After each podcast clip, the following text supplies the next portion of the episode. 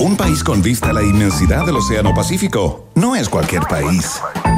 Un país con una cordillera majestuosa que lo cruza de punta a cabo no es cualquier país.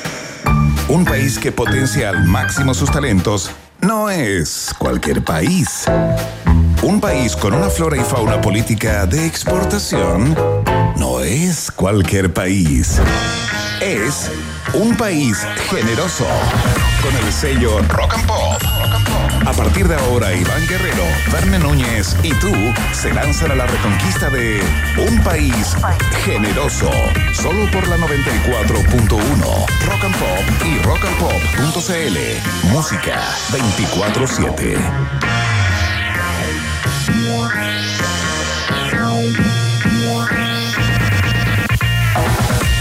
¿Qué tal? ¿Cómo están? ¿Cómo? Tengan todos y todas muy buenas tardes, bienvenidos, bienvenidas también a un nuevo capítulo de Un País Generoso a través de todas las plataformas de la Rock and Pop. Se las paso a detallar de inmediato porque nuestro Twitter es arroba rock and pop y ahí está disponible desde ya la pregunta del día que tiene que ver, por supuesto, con la nueva primaria que se viene. Se confirmó el mecanismo finalmente para elegir al abanderado o abanderada de unidad constituyente y la pregunta va por ahí la puedes contestar a través de nuestra cuenta de Twitter. Entonces está como primer posteo para que participe activamente del programa de hoy. Al final, como siempre, leemos tus respuestas, tus ideas geniales, tus iluminaciones tántricas y todo eso que nos vas a entregar a través de nuestra, de nuestra red. A través de la internet nos escuchas en la www.radiocero.cl en Chile y el mundo. Radio Cero dije de nuevo, mira qué increíble, estoy como...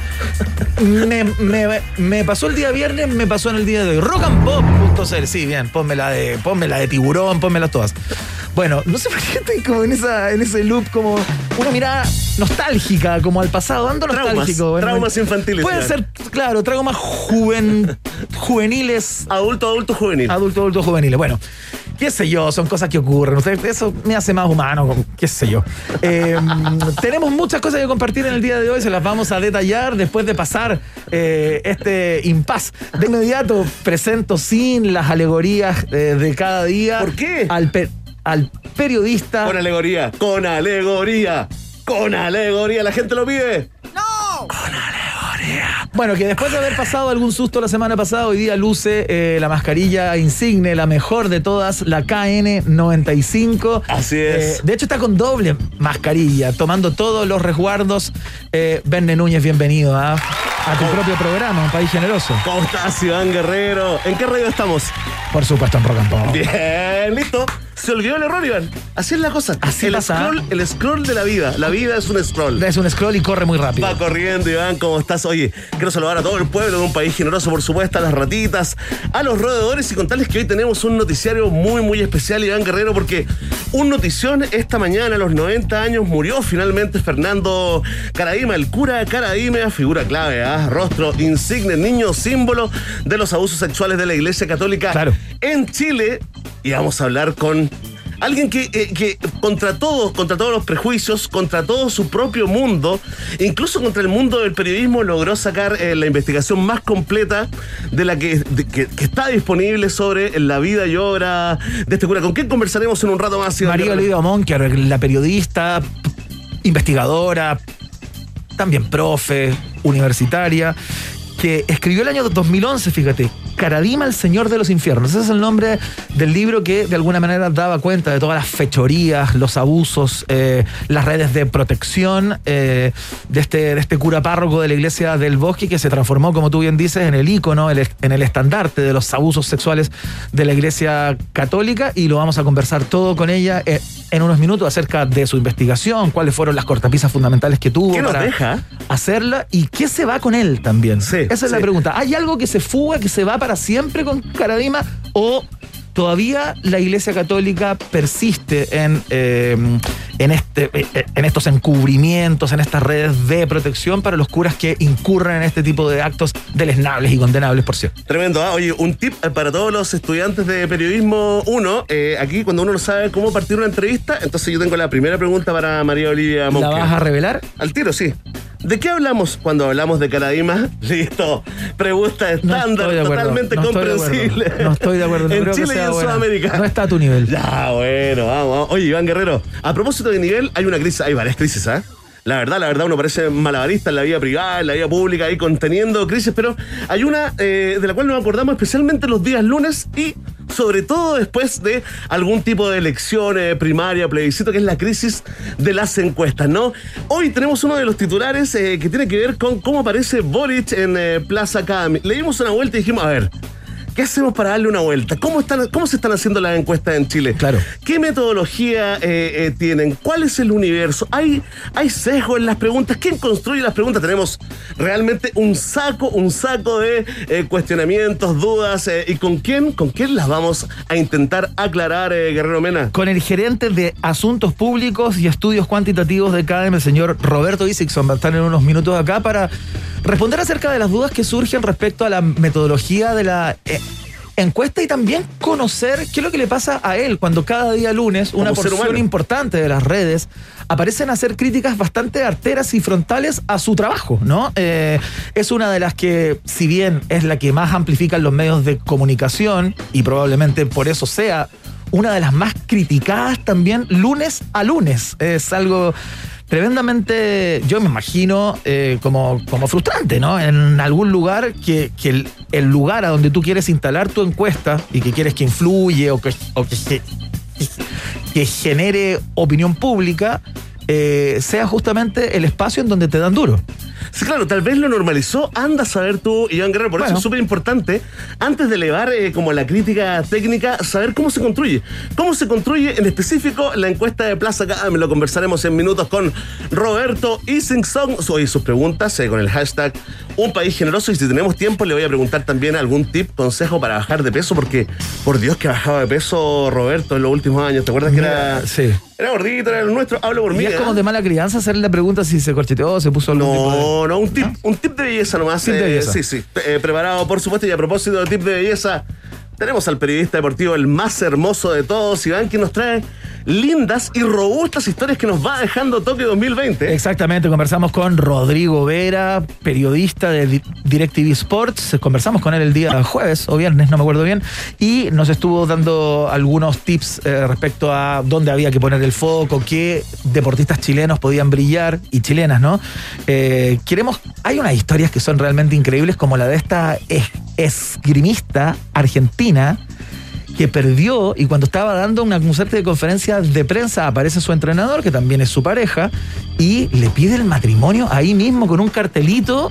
Increíble. ¿Cómo le fue? Le fue bien. Le fue bien, ella le dijo que sí de inmediato, se emocionó, eso, le ¿eh? cayeron ¿Has visto lágrimas. esos videos donde en el, el partido de la NBA Sí, claro. se arrodillan, ponen el niño y la niña sale corriendo? O como en el Super Bowl. Uy, pero ¿cómo, cómo te recuperas de eso, Iván? No, imposible. Además queda ahí, queda el video, después tus Exacto, hijos lo ven. Para la eternidad. Los hijos que vas a tener con otra mujer, no con esa, van a ver eso. Oye, también hay una buena historia con la, eh, la campeona femenina de ciclismo en ruta, eh, Ana Kienshofer, Kiessenhofer, ¿no? Quien llegó como amateur. Llegó después de, de- de- de haber perdido eh, la, la calidad de profesional, eh, Iván Guerrero. Ocurrió una locura muy... Se despegó tanto del grupo, Iván. Se despegó tanto que las holandesas, las neerlandesas, Claro, que eran las campeonas, que eran las... Las- eh, las que tenían que salir las a ganar. fa- las- claro, claro. el equipo más poderoso donde estaban puestas todas las apuestas, Iván, no la vieron, fíjate. No la vieron y cuando llegó en segundo lugar una de la, la- la la lideresa, digamos, del, del equipo neerlandés, celebró como si hubiera ganado. Claro. Pero olvidando absolutamente ajena a que ya había ganado la buena de Ana Kissenhofer. Hablaremos también de las despedidas eh, con mucho estilo y elegancia de Christel Kovrich y también Sí. de Tomás González. Bueno, todas las historias, toda esta crónica, la historia detrás del deporte que nos va dejando Tokio 2020 en la voz de Rodrigo Era Iván Guerrero en este lunes 26 de julio, día en que estamos celebrando, atención, atención, eh, el día de, el día de los abuelos. Mira qué lindo. ¿Qué te parece? El día de los abuelos Yo tengo una y las abuela abuelas. viva ¿ah? todavía, fíjate, le ¿Quiere mando una un abuela. Sí, a mi abuela Kieti, no sé si me está escuchando, no creo, dudo, pero le mando un abrazo muy, muy grande a ella, que la quiero muchísimo. Qué simpático. Oye, y también hay una especie de lucha de días mundiales, Iván, porque eh, eh, eh, también sería hoy, de manera menos oficial que el día del abuelo o la abuela, ¿Ya? el día de los tíos y tías. Ah, ya. Iván, ¿quieres mandarle un saludo a algún tío o tía favorita? ¿Favorito?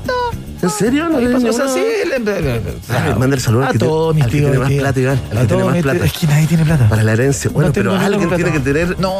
más un poquito ¿No? ¿Ni un poquito? No, desde ese punto de vista no, y les mando a todos mucho, mucho cariño por lo que son como seres humanos, más allá de sus billeteras. Yo le mando un saludo a mi tío Manuel, no lo veo nunca, pero lo quiero mucho, lo quiero mucho, es el más millonario de mis Está forrado, tíos. claro. Sí, y también eh, a mi tío Adolfo, que vive en Nueva York, ahí le sobran los departamentos. Acuérdese de mí, jugábamos cuando niños, ¿se acuerda? Yo escuchaba sus historias muy fomes. Bueno, todo con interés. Oye, Iván Guerrero, están de cumpleaños. Sandra Bullock, ¿debo para arriba o debo para abajo? Debo para arriba, por supuesto. Kevin Spacey, Debo para arriba. de- Roger Taylor. El baterista de El Queen. baterista de Queen, sí. Oye, y nos unimos eh, también a las celebraciones de el natalicio de Stanley Kubrick, muy conocido por un montón de películas, sobre todo La llegada a la luna, la más famosa. Sí. Y hoy eh, nos sumamos a todo este homenaje, largo homenaje de la rock and pop al gran Mick Jagger, Iván Guerrero. ¿Cuál es el secreto para que Mick Jagger siga cantando, siga en gira, siga flaco No y sé. bailando a los 78 años? No lo sé, uno de los grandes misterios, eh, yo creo, del, del rock. Eh, ¿Te acuerdas que había un mito que los Rolling Stones se cambiaban la sangre después de las giras? Se hacían como unas transfusiones que se bueno. limpiaban la sangre. Entiendo que Keith Richard Buen y, mito, ¿eh? y Mick Jagger, muy buen mito. Por ahí, si alguien sabe si es cierto, si alguna vez hicieron algo como eso, nos podrían contar a través de nuestro Twitter, arroba rock and pop, para, para saber. Está bueno, oye, es buena la pregunta, es bueno el mito, es posible, además, eh, Iván, ahora, hay algo que mata mucho las pasiones de los, de los fanáticos y fanáticas de Jagger que dicen, increíble, van 50, 60 años rockeando, drogas, alcohol, sexo, mujeres, excesos, y la verdad, la verdad, eso, hace más de 45 años que el bueno de Mick Claro. se chantó, ¿ah? Sí, ahora le pues. hace al yoga, con suerte come, mezcla hojitas verdes. Claro. Ah, de distintas rúcula, le- lechuga, un poquito de, de- de pastito, berro y listo. Y listo. Sería un almuerzo promedio de Jagger, así que por ahí va la cosa, matando la magia también acá en un país generoso. Tal cual, oye, es muy, es muy importante, es una semana muy especial porque el día viernes se cumplen 100 programas de un país generoso. ¿ah? Estamos celebrando el centenario, el, el centenario Sí. generoso, hemos llamado a esto. Increíble. Y eh, como estamos de fiesta, eh, este viernes 30 vamos a regalar eh, dos cosas muy especiales. Primero tenemos un vinilo de David Bowie, que está increíble, y unos audífonos Shure muy, muy buenos. De hecho, en este minuto nuestro control, Emi, luce unos audífonos Shure. No sé si son los mismos, creo que no son los mismos, pero ¿Te los, son... pe- te los pelaste? No, no, no, no es que se lo haya ¿No? pegado. Ah, ya. No, ¿Se pero son compró? unos audífonos de tremenda calidad eh, para todos los que gustan de la buena música, aislar el sonido y todo aquello. Así es que ya lo saben, pueden participar. Hay un, for- hay un formulario en la www.rockandpop.cl. Ahí encuentras todas las coordenadas para participar y ser parte de este concurso que va a estar corriendo durante esta semana completa. 100 programas gana. Han sido los 100 programas más hermosos eh, que he tenido en, en toda mi carrera. Dijiste lo mismo en las otras radios donde Oye. hemos trabajado. Oye, dijiste, tenemos un for y como tenemos un formulario, yo me asusté y dije, tenemos un for. Un for score, No, un for no, explorer, qué lindo para regalar. Ya se hará, ya vienen los grandes premios, ¿ah? Después de la pandemia número 52. Ya, bueno, ya lo saben ya, entonces entran a la www.rockandpop.cl y ahí pueden llenar el formulario y participan activamente eh, para llevarse este vinilo de David Bowie y también estos fantásticos audífonos Shure. Vamos con la música. eh, vamos a partir muy arriba con un tremendo tema. A mí me encanta. eh, me gusta como parte también. Escuchamos a Soda Stereo. Esto se llama Zoom. Estás en la 94.1 Rock and Pop Música 24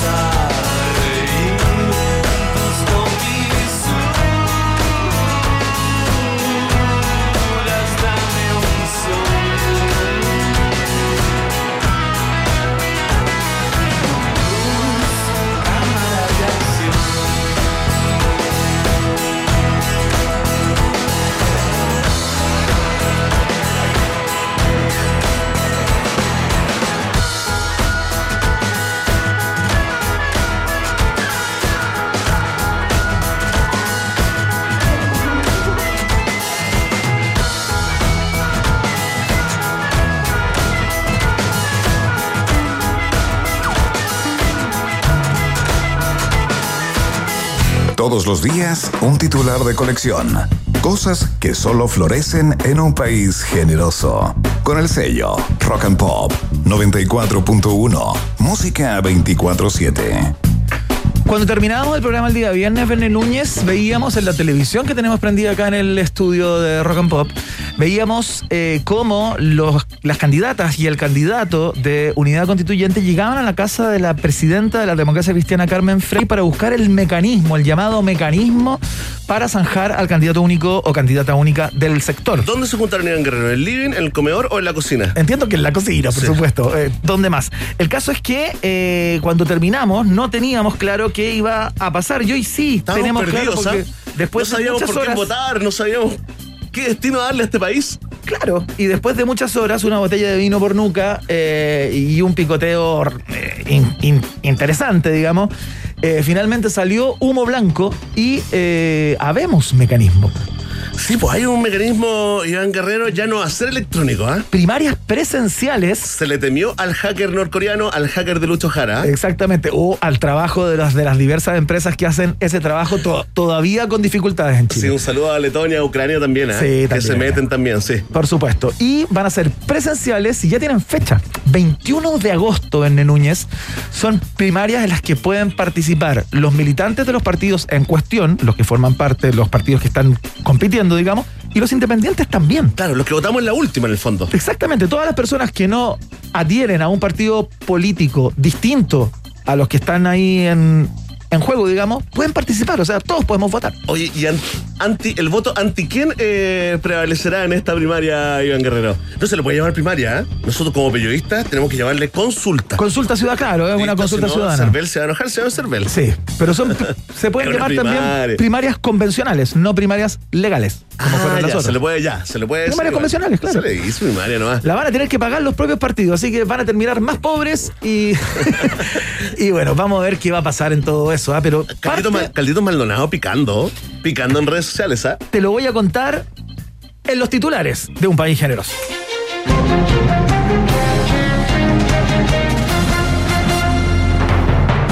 El mecanismo Narváez, Proboste y Maldonado se enfrentarán el 21 de agosto en primarias presenciales. Multitudinaria campaña de adhesión en Twitter pone en alerta al candidato radical. No se entusiasmen tanto, la idea era hacer un poco de ruido, pero no salir presidente, declaró. Funcionarios del CERVEL y trabajadores del Parque Forestal lo ayudan a desarmar la carpa y lo despiden entre abrazos después de permanecer por más de un mes durmiendo en calle Esmeralda a la espera de la primaria. Nueva fase de la campaña se inicia con videos que apelan al humor, ironizando con la moto de Briones y las chaquetas y tatuajes de Sichel. El precandidato se negó a subir a un árbol por problemas lumbares. Ampliaremos, ¿ah? Excelente, sacándole, oye, sacándole distancia a Proboste y a Narváez, ¿ah? Al menos en Twitter, ¿ah? si uno, si uno, si Twitter significa algo o es la señal de algo, eh, hay como una suerte de campaña en este momento. De hecho, Maldonado fue trending topic eh, casi todo el día para que justamente voten por Maldonado, que tiene esta cosa como esta aura de nobleza, ¿no? Es y de haber simpático, es como el, es como el radical que queremos. Claro, ¿Cómo de se- alguna ese manera amigo- es como amigo bonachón, es buen Porteño, tipo y no ha ¿ah? estado en ninguna cocina, ni involucrado en ninguna polémica. Ahí ha estado esperando su momento o en primarias o ir a la papeleta directamente en noviembre. Bueno, por ahora está. ahí. Oye, Iván, eh, buena la campaña. ¿Viste lo- lo- los videitos? Hay gente, que se lo, hay gente que se lo ha perdido. Podemos darle como una, una sinopsis de lo que pueden ver eh, llegando a casa, ¿no? Exactamente, y lo podemos escuchar también porque dale. está disponible en este minuto si no entienden de qué se trata. ¿Este es el de la moto? Este es el de A la moto. Explícate un poco, explícate un poco. Aparece él en un set de televisión, digamos, con una moto y una chaqueta de cuero así súper taquilla. Entonces el tipo eh, se burla de alguna manera de la moto, eh, que fue el símbolo de Briones, y la Claro. chaqueta de cuero para parecer joven, que Más según rockero. él fue eh, lo que hizo Sichel, ¿no? Entonces eh, ya se está burlando de las personas que hicieron campaña y que ya estuvieron, eh, ya pasaron por su primaria, ¿no? Eh, quiero que escuchen porque está lleno de chambonadas, de errores. Ese es el chiste que hace Maldonado, mira. Espérate que no veo. Ya. Más suelto, más suelto. Eh, ¿Qué, qué, qué? ¿Me- ¿Me subo a la moto o qué? Se me va a caer esta cuestión. Ponte ahora. Ahora di el mensaje. Toma dos. Se le cayó el ca- Se le cae el casco, claro. Para llegar lejos, ni chaqueta, ni moto. Esfuerzo y unidad. Para llegar lejos, mejor Maldonado. Ahí está, ese Ahí es el primer capítulo de un, un- un cortito, digamos, que son Mejor Maldonado es como el, el hashtag. Ese parece El ser como el tag, claro, como la bajada de línea de alguna manera de la campaña eh, de Calón Maldonado, que está muy graciosa, como les, como les cuento y como se dieron cuenta, apela como al humor y a burlarse un poco, a hacer zorna blanca ¿no? Eh, de cada una de las personas que ya participaron y ya pasaron por el proceso de primaria, como diciendo, yo soy la opción, no esté fijándose en tonterías, eh, fíjese en, como en el fondo. ¿no? Oye, Eso- da la impresión, eh, voy a hablar de puros lugares comunes, digamos, que creo que todos compartimos. Fantástico. Que, la, que la candidatura de Narváez no prendió. Me dio la impresión que la candidatura de Proboste tal vez se demoró mucho y generó anticuerpos, muchos, muchos en pocos días, ¿no? ¿Alguna posibilidad, Iván Guerrero, de que, de que prenda esto de, de Maldonado y sea una especie como de, de voto protesta por todo lo que ha tenido que pasar el, el candidato radical? Bueno, claro, eso es lo que se está articulando de alguna manera en redes. Vamos a ver qué es lo que ocurre, porque también yo imagino que el votante de Boric, ponte tú, si se activa y va a las urnas, le convendría votar por él, tomando en cuenta que ah, para las primarias convencionales. en el papel sería el rival de alguna manera más débil para un Gabriel Boric, eh, tomando en cuenta que están en un sector o en una banda más o menos similar, ¿no? sería como la competencia de Gabriel Boric en la elección de noviembre. ¿Qué irá a pasar? ¿Qué irá a pasar? No se sabe. Nadie lo sabe, nadie. eh. Atención, continuamos con los titulares en un país generoso. Atentos hipsters. Porque Santiago de Chile alcanza el exigente estándar de Nueva York para la reapertura de colegios en el segundo semestre. Una positividad inferior al 3%, menos de 2.000 casos diarios y la posibilidad real de que en la calle te descubra un famoso director y te transforme en estrella de cine. Oye, solo faltaría, atención, según expertos, ¿sabes? Esto no lo digo yo. ¿Ya? Solo faltaría ponerle una corona y una antorchita a la, torre, a la Torre Entel, enchular el puente Pío Nono para que quede como el de Brooklyn y que un par de aviones choquen con el Costanera Center y estaríamos listos, ¿ah? El exalcalde de San Ramón, Miguel Ángel Aguilera, sacó la voz. Pásenme Santiago y en seis meses lo dejo como Nueva York. Pero de los años 80, eso sí, ah, declaró el carismático narcoalcalde. Noticia en desarrollo. Oye, eh, esto es muy loco porque, claro, uno ve el titular y, y dice, bueno, el estándar de Nueva York.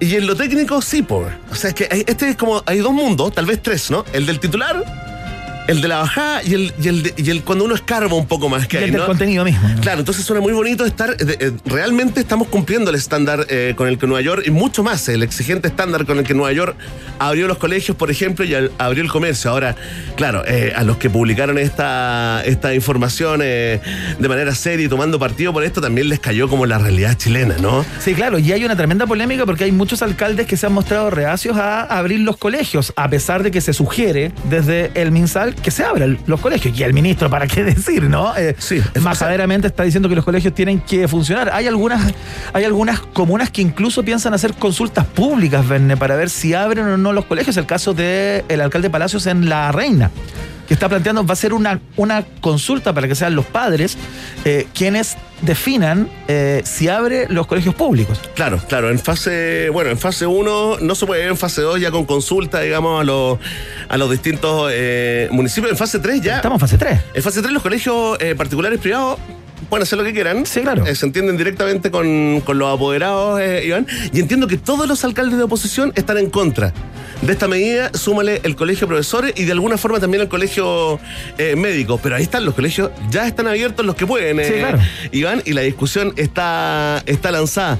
Fíjate que esta reapertura, Iván, eh, se da también eh, el mismo día en que va a comenzar, en que comenzó a sesionar la comisión que va a revisar la acusación constitucional contra el ministro Figueroa. O sea, están ocurriendo dos, tres historias en paralelo sobre el mismo tema, eh, Iván Guerrero, así que profundizaremos acá en un momento más, acá en un país generoso. Sin duda, atención, va a ser tema de conversación en unos minutos. Encuesta Cadem, Gabriel Boric lidera preferencias presidenciales tanto en primera como en segunda vuelta.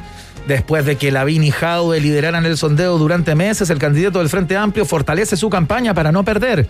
De acuerdo a la misma encuesta, el Colegio de Profesores sería el gremio más trabajador y aperrado del país y un 85% de los chilenos y chilenas hablan y escriben el Mapudungún. El FBI, la, la CIA y la Interpol inician la búsqueda de Giles y Parisi, que desaparecieron de la encuesta de un día para otro sin dejar rastro. Noticia en desarrollo. Absolutamente. ¿Estará nervioso, estará tranquilo eh, Boric con este resultado? Bueno, es la gran ¿Aparece pregunta punteando? si es un salvavidas de hierro o es de los que funciona, digamos. Es una gran pregunta. ¿Refleja Eh, una tendencia o crea tendencia esta encuesta? Grandes preguntas, ¿ah? Grandes preguntas. Vamos a conversar con Roberto Isixson en unos minutos más a propósito del descrédito en que están cayendo las encuestas en general y, y Karen en particular.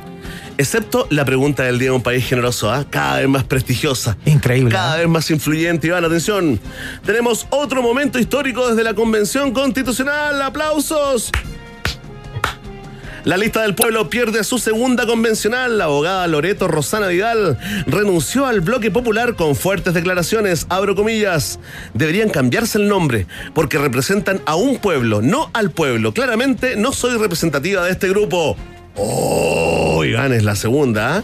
Ya te cuento que es la otra porque tiene un apellido súper complicado. Mira, acá lo tengo. Solo va la trivia. Otra persona que ya salió del, uh, de la lista Sí, del pueblo. Con menos, eh, con menos prensa, sí. Con menos brillo. Elisa Justinianovich. Perfecto. Esto no me hagas repetirlo. No, está bien. Gracias, Con eso ya quedamos pagados. Sería la segunda. Oye, los expertos señalan que las renuncias a la lista del pueblo podrían transformarse en tendencia a medida que los convencionales vayan recibiendo sus sueldos, vales de colación y viáticos. Sebastián Sichel la invitó, invitó a la convencional Vidal a integrarse a su comando de campaña apenas se haga un tatuaje y Javier Parada le ofreció al terapeuta con el que se curó. De la izquierda. La convención dispondrá de un túnel entre la casa de Rosa. Esto, esto es exclusivo, Mira, Ivana, a ¿eh? ver, a ver. La convención dispondrá de un túnel entre la casa de Rosana Vidal y el ex congreso donde sesionan, ¿no? Para evitar las funas callejeras. Ah, claro.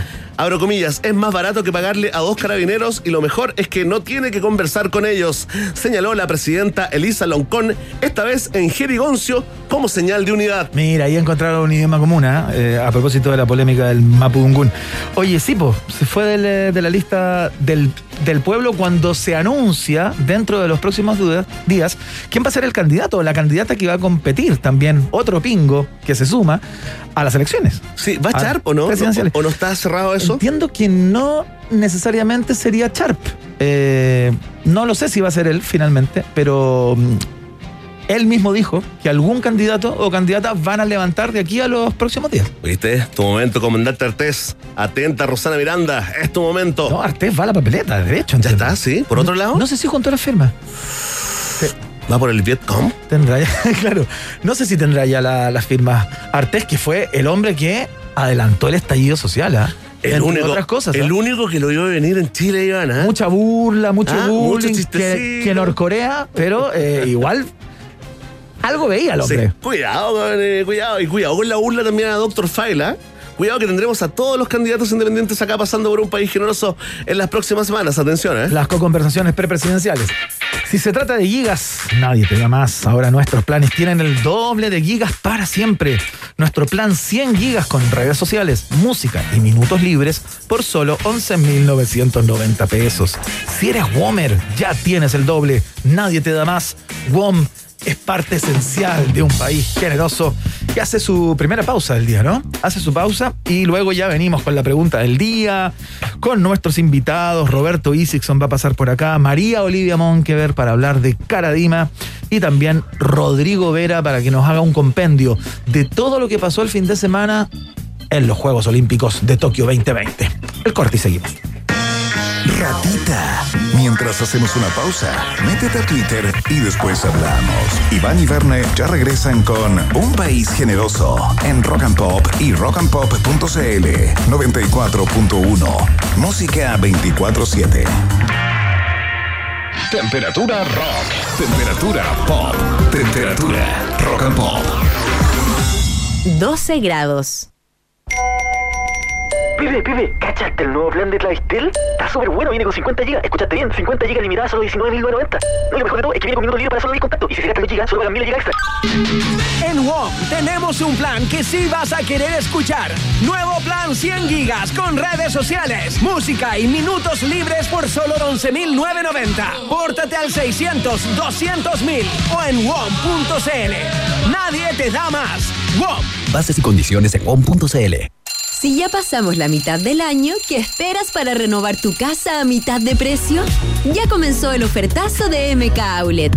Descuentos de hasta un 50% en porcelanatos, cerámicas, pisos fotolaminados, vinílicos SPC, todo para tu baño y mucho más. Ven a MK Outlet Noviciado y descubre toda la variedad que tenemos para ti. Te esperamos con todas las medidas sanitarias. Revisa nuestro catálogo ofertazo en mkoutlet.cl. Aprovecha, es solo hasta el 7 de agosto.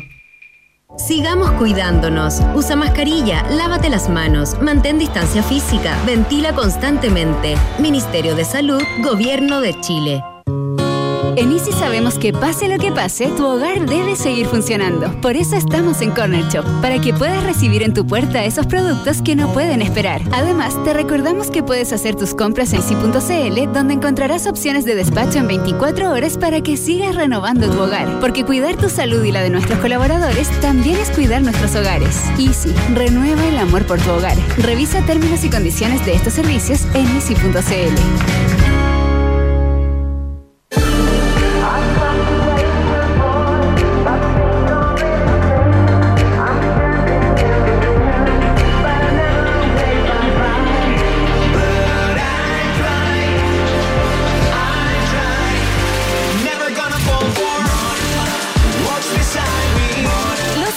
hacemos todo desde el celular. Banco Falabella. Hablamos mirándote a los ojos. Infórmese sobre la garantía estatal de los depósitos en su banco o en cmfchile.cl. ¿Big Rata o Big Data? ¿Quién se queda con todo el queso? Preguntas que solo puede responder un país generoso. En Rock and Pop 94.1. Música 24-7.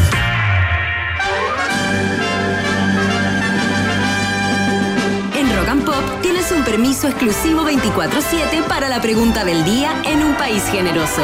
Presentado por WOM. Nadie te da más. Atención, atención, pueblo de un país generoso, ratitas, roedores, con tertulios, con tertulias y con tertulias en especial. Hoy vamos a adelantar estas primarias convencionales de unidad constituyente o consulta eh, ciudadana presencial, ¿cierto? Sí, eh, me... Sí, profesor, son las dos alternativas disponibles, cualquiera de las dos creo es correcta. Muchas gracias, eh, Modeloque. A la cuenta de tres te transformas en Modeloque cisgénero a pesar de las apariencias y prejuicios. Un, dos, tres. Hola. Otra cosa. Ah, llegaste distinto día. ¿eh? ¿Qué te pasó el fin de? ¿Te pasó algo, perro? ¿Te pasó algo? Estoy un poco difónico. Qué grande eh. A lo Miguel Bosé, un saludo a Miguel Bosé que ya no le queda voz. ¿eh? Oye, la gente lo pide, Pancho Buelma, ¿eh? para el viernes, ¿ah? Para el viernes en viene. cualquier momento invitado a Pancho Puelma para celebrar los 100 programas. ¿eh? Se- sería un honor. Sí, totalmente. Iván, gran atención. Ya está. Aprovechemos este momento de alto prestigio de la pregunta del día porque finalmente la unidad constituyente definió el mecanismo para elegir a su candidato o candidata para las próximas elecciones presidenciales. El nombre de aquel ser humano saldrá de una primaria presencial el día 21 de agosto. Anótelo, ¿ah? Anótelo, no se le vaya a olvidar. Sí. Independiente de tu sector político, esto es un juego, ¿ah? Y si el voto fuera obligatorio, es decir, te estamos presionando, empujando a que contestes la encuesta. Claro. ¿Por quién votarías? Votas y comentas con el hashtag Un País Generoso. Ahora sí, ¿ah? tenemos grandes premios después de las primarias. Número. Cuatro. Atención, si eres de los que votaría por Paula Narváez. Sí, a ti te estoy hablando, a ti, a ti que estás escuchando. Marca la alternativa. Si eres eh, Carlos Maldonista, si votas por el radical Maldonado, entonces marca la alternativa. B. Si la estabas esperando, si viste ahí en vivo y en directo el discurso desde Vallenar y vas a votar por Yana Proboste, marca la alternativa. C. Y si eres de los que eh, votaría nulo o blanco, pero igual se levantaría a votar. Si eres de esa gente que, que solo por salir de la casa va y dibuja, no sé, un Walt Disney, No, un columpio, no, no eso, estamos qué dando. mala idea. O eh, lo anula o marca dos prefe- Estamos hablando, nulos o blancos, Iván Guerrero. Emi te mira con cara así como, ¿qué es un Walt Disney? Pero ya le podemos explicar cuando suene la canción, ahí le vamos a explicar. Qué tierno. Ay, Qué lindo el Centennial. ¿Y por qué está chico? ¿Por qué no está trabajando ahí a estudiar? Va a estudiar, abríguese. Atención, si votas nulo o blanco por ninguno, marca la alternativa. Ahí está, ya está planteado. Mucha gente votando y comentando. Hay, hay una avidez Sí. por votar, eh, Iván Es Guerrero. que ya estamos en un training Está sí, importante como como, que- que, yo echo de menos cuando no hay Como que te- no hay primaria este domingo. una elección. Claro, No hay ninguna elección. No hay nadie por quién votar este domingo. ¿Y qué voy a hacer? Si no se puede ir al estadio. Quedo vacío sin sentido yo sin, sin votaciones. Ya está, esperamos tu voto y sobre todo tu comentario porque ya lo sabes. Vox Populi, Vox Day. Mucha gente participando ¿ah? de la pregunta del Sí, día agradecemos, de ¿ah? hoy. Y vamos a dar el dato que va ganando. ¿Entregamos esa información? Sí, pues vamos, A propósito de lo que comentábamos en Twitter Manipulemos la, la información, Iván. Carlos Maldonado va ganando, fíjate. Va ganando Maldonado. Y en segundo lugar, En segundo Disney, lugar ¿viste? está, eh, claro, nulo o blanco. Personas que votarían nulo o blanco. Bueno, y ahí ustedes pueden alterar todo esto, así que votan a través de nuestra cuenta de Twitter, arroba rock. Eh, vamos a la música de inmediato para iniciar nuestras conversaciones de hoy con los invitados. Eh, ya viene Roberto Isixson de Plaza Academ, una encuesta muy comentada y muy criticada al mismo tiempo. Vamos a hablar de la metodología, de qué es lo que le pasa con esto de que, mm, de que todos los días lunes haya gente que llama a no considerarla, eh, qué pasó en estas últimas que dieron por ganadora a Lavín y a Jadwe y, se- pasó todo lo contrario. ¿Está en crisis el mundo de las encuestas? Parte de la conversación que tendremos con él. Escuchamos al señor Eric Clapton. Esto se llama Cold. Ah, vamos a escuchar a James entonces, perdón. Suena She's a Star a esta hora en Rock and Pop. Ya seguimos.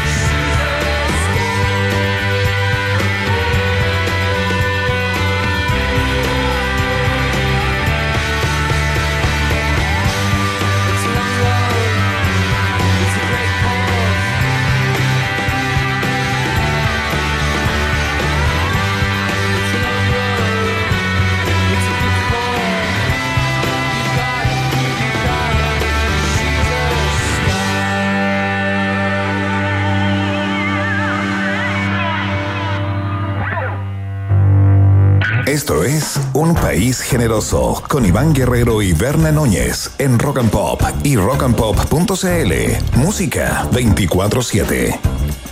Muy bien, como cada día lunes apareció por la mañana la encuesta Plaza Pública Academ, que de alguna manera mide el pulso, saca la foto de eh, la semana política, ¿no? Con el tema contingente, la aprobación del primer mandatario, de vez en cuando aparece también la nota que las personas le, le ponen a los ministros de Estado, entre otras informaciones, ¿no? Pero en estos tiempos ha estado dedicada y focalizada a sacar la foto presidencial eh, y hoy instala a Gabriel Boric como el candidato ganador, tanto en primera como en segunda vuelta, eh, sobre el resto de sus contendores y contendoras.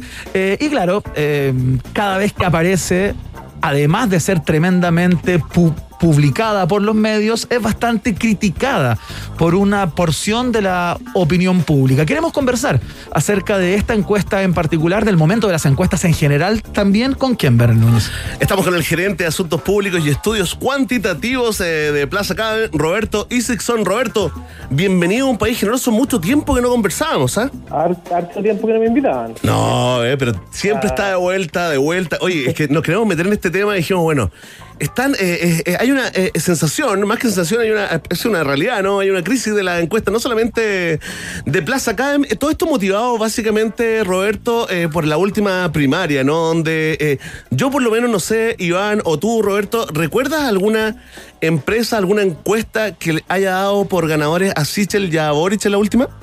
Claro, la nuestra. ¿Cómo? ya, por ahí.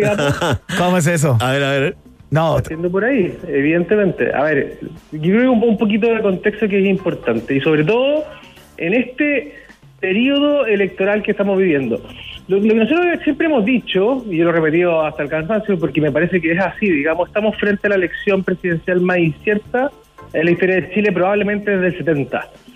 Eh, no sabemos, incluso todavía después de las primarias, quién va a ser el próximo presidente de Chile.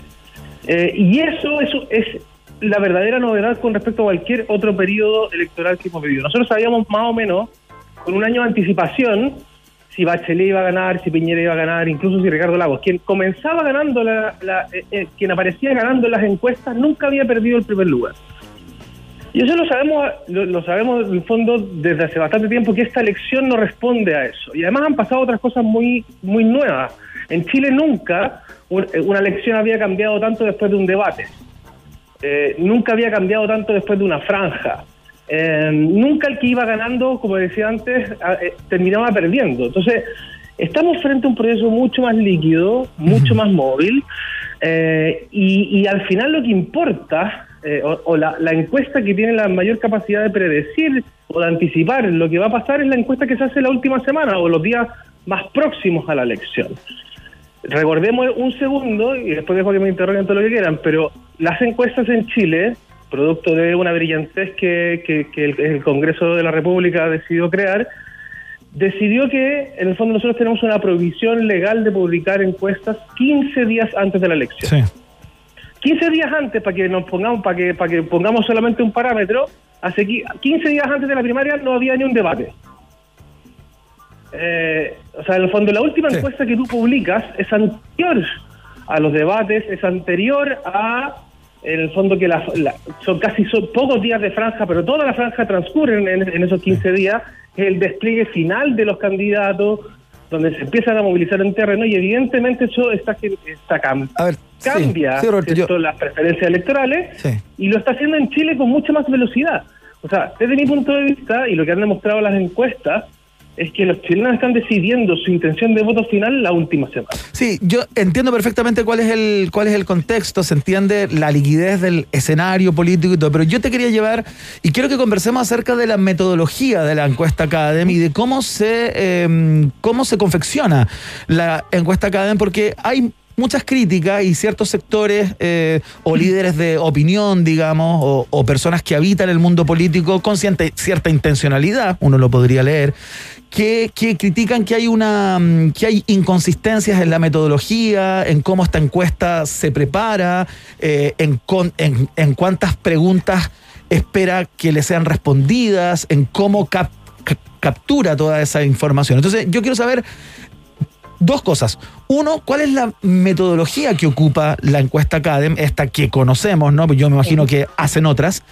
Y por otro lado, ¿qué es lo que te pasa a ti en lo personal? Cuando, eh, cuando cada día lunes aparecen un montón de personas a, a bajarle la caña de alguna manera a la calidad de la encuesta CADEM y a ningunearla de manera bastante artera. Y no siempre por sectores que son golpeados por la encuesta. No, a ver, yo- lo primero sobre las críticas, digamos, nosotros estamos acostumbrados a ellas porque al final, y esta es la complejidad sobre todo de las encuestas electorales, ¿ah? Eh, cuando tú tienes una elección presidencial con ocho candidatos, solo puede ganar uno. Y los otros siete, en el fondo, van a- si no están primero, se enojan con el resultado porque tienen que dar una señal de que pueden ganar la elección. ¿sí? Y hay algunos más especialistas que otros en, en esa crítica, digamos. Eh, y es normal, y también pasa también con los gobiernos. Cuando un gobierno está en 60% de aprobación, la encuesta es estupenda, es maravillosa, y cuando está en 9% de aprobación, la encuesta es pésima. Entonces, en el fondo, echarle la culpa al termómetro más que a, tu gestión, digamos, eh, es más fácil. Eh, entonces nos hemos acostumbrado a, a la, a la crítica conveniente. Hay, y, y también otro, otro, que otro- un fenómeno muy propio de Twitter, digamos, que si tú votas por el candidato A y ese candidato A no va lo suficientemente bien, bueno, pues a la encuesta, digamos. Eh, y así lo hemos visto eh, con muchos tuiteros y muchos políticos, digamos. Cuando, cuando tú mides una coyuntura o una política pública que es la que tú estás apoyando, vas a retuitear la encuesta y la vas a aplaudir. Y cuando no te gusta el resultado, la vas a criticar. Y eso, en el fondo, un poco ya estamos acostumbrados. Claro, lo, lo normalizaste, Nosotros- estamos... cumplimos nuestro rol, digamos. Sí, normalizaste la, la crítica en redes sociales, eh, Roberto. Estamos conversando con Roberto Isixson de, de Plaza Academy. Oye, pero entrémosle entonces a la, a la cosa técnica. A la metodología. Sí, estos son eh, el marco muestral, digamos. Cuéntanos un poco. Eh, en general, la, la- la encuesta que nosotros recibimos y que comentan eh, casi todos los medios, ¿no? Los días lunes, eh, se hace entre 700 personas. Cuéntame de este de esta de esta muestra, ¿no? Hombres, mujeres, eh, ¿los eligen eh, de antes o simplemente el que conteste el teléfono responde? No, no, mira, nosotros tenemos, lo primero que hay que decir es que nosotros llevamos 393 encuestas semanales. O sea, son más de 7 años de encuestas, son más de, no, o sea, habría que multiplicar 700 por 393, digamos, para que nos demos cuenta de la dimensión de la es la encuesta más grande de opinión pública que existe en Chile y probablemente la más grande de Latinoamérica, la que tiene más recursos puestos a disposición de la investigación de opinión pública. Es una encuesta de 700 casos que se hace en todo Chile, en todas las regiones.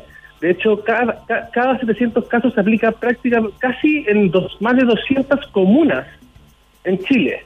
Eh, o sea, eh, tiene y por lo tanto tiene respuestas urbanas y rurales. También llegamos a comunas rurales. Porque Ya, sacan, perdona, te voy a ir 100% interrumpiendo, Roberto. celulares. Te voy a ir interrumpiendo para hacerte algunas preguntas para, superar la duda.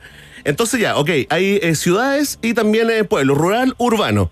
También Exacto. ustedes van, eh, digamos, eh, esto pa- para saber en el fondo si, si se logra con, con quién conteste nomás, esto lo planifican, por ejemplo, la división entre hombres y mujeres, ustedes saben eh, a- a- por quién van, eh, también el segmento socioeconómico, también la edad. No, mira, lo primero que tú haces en una encuesta como esta es que tú haces una, una estratificación previa que está condicionada a la región, solo la región. O sea, tú sabes, por ejemplo, que si en Chile viven 100 personas, el 40% de esa encuesta, es decir, 40 encuestas tienen que hacerse en, re- en Santiago y el resto tienen que distribuirse en las distintas regiones. ¿Cierto? Ya, hay una- Entonces es la única estratificación Ya. previa que tú tienes.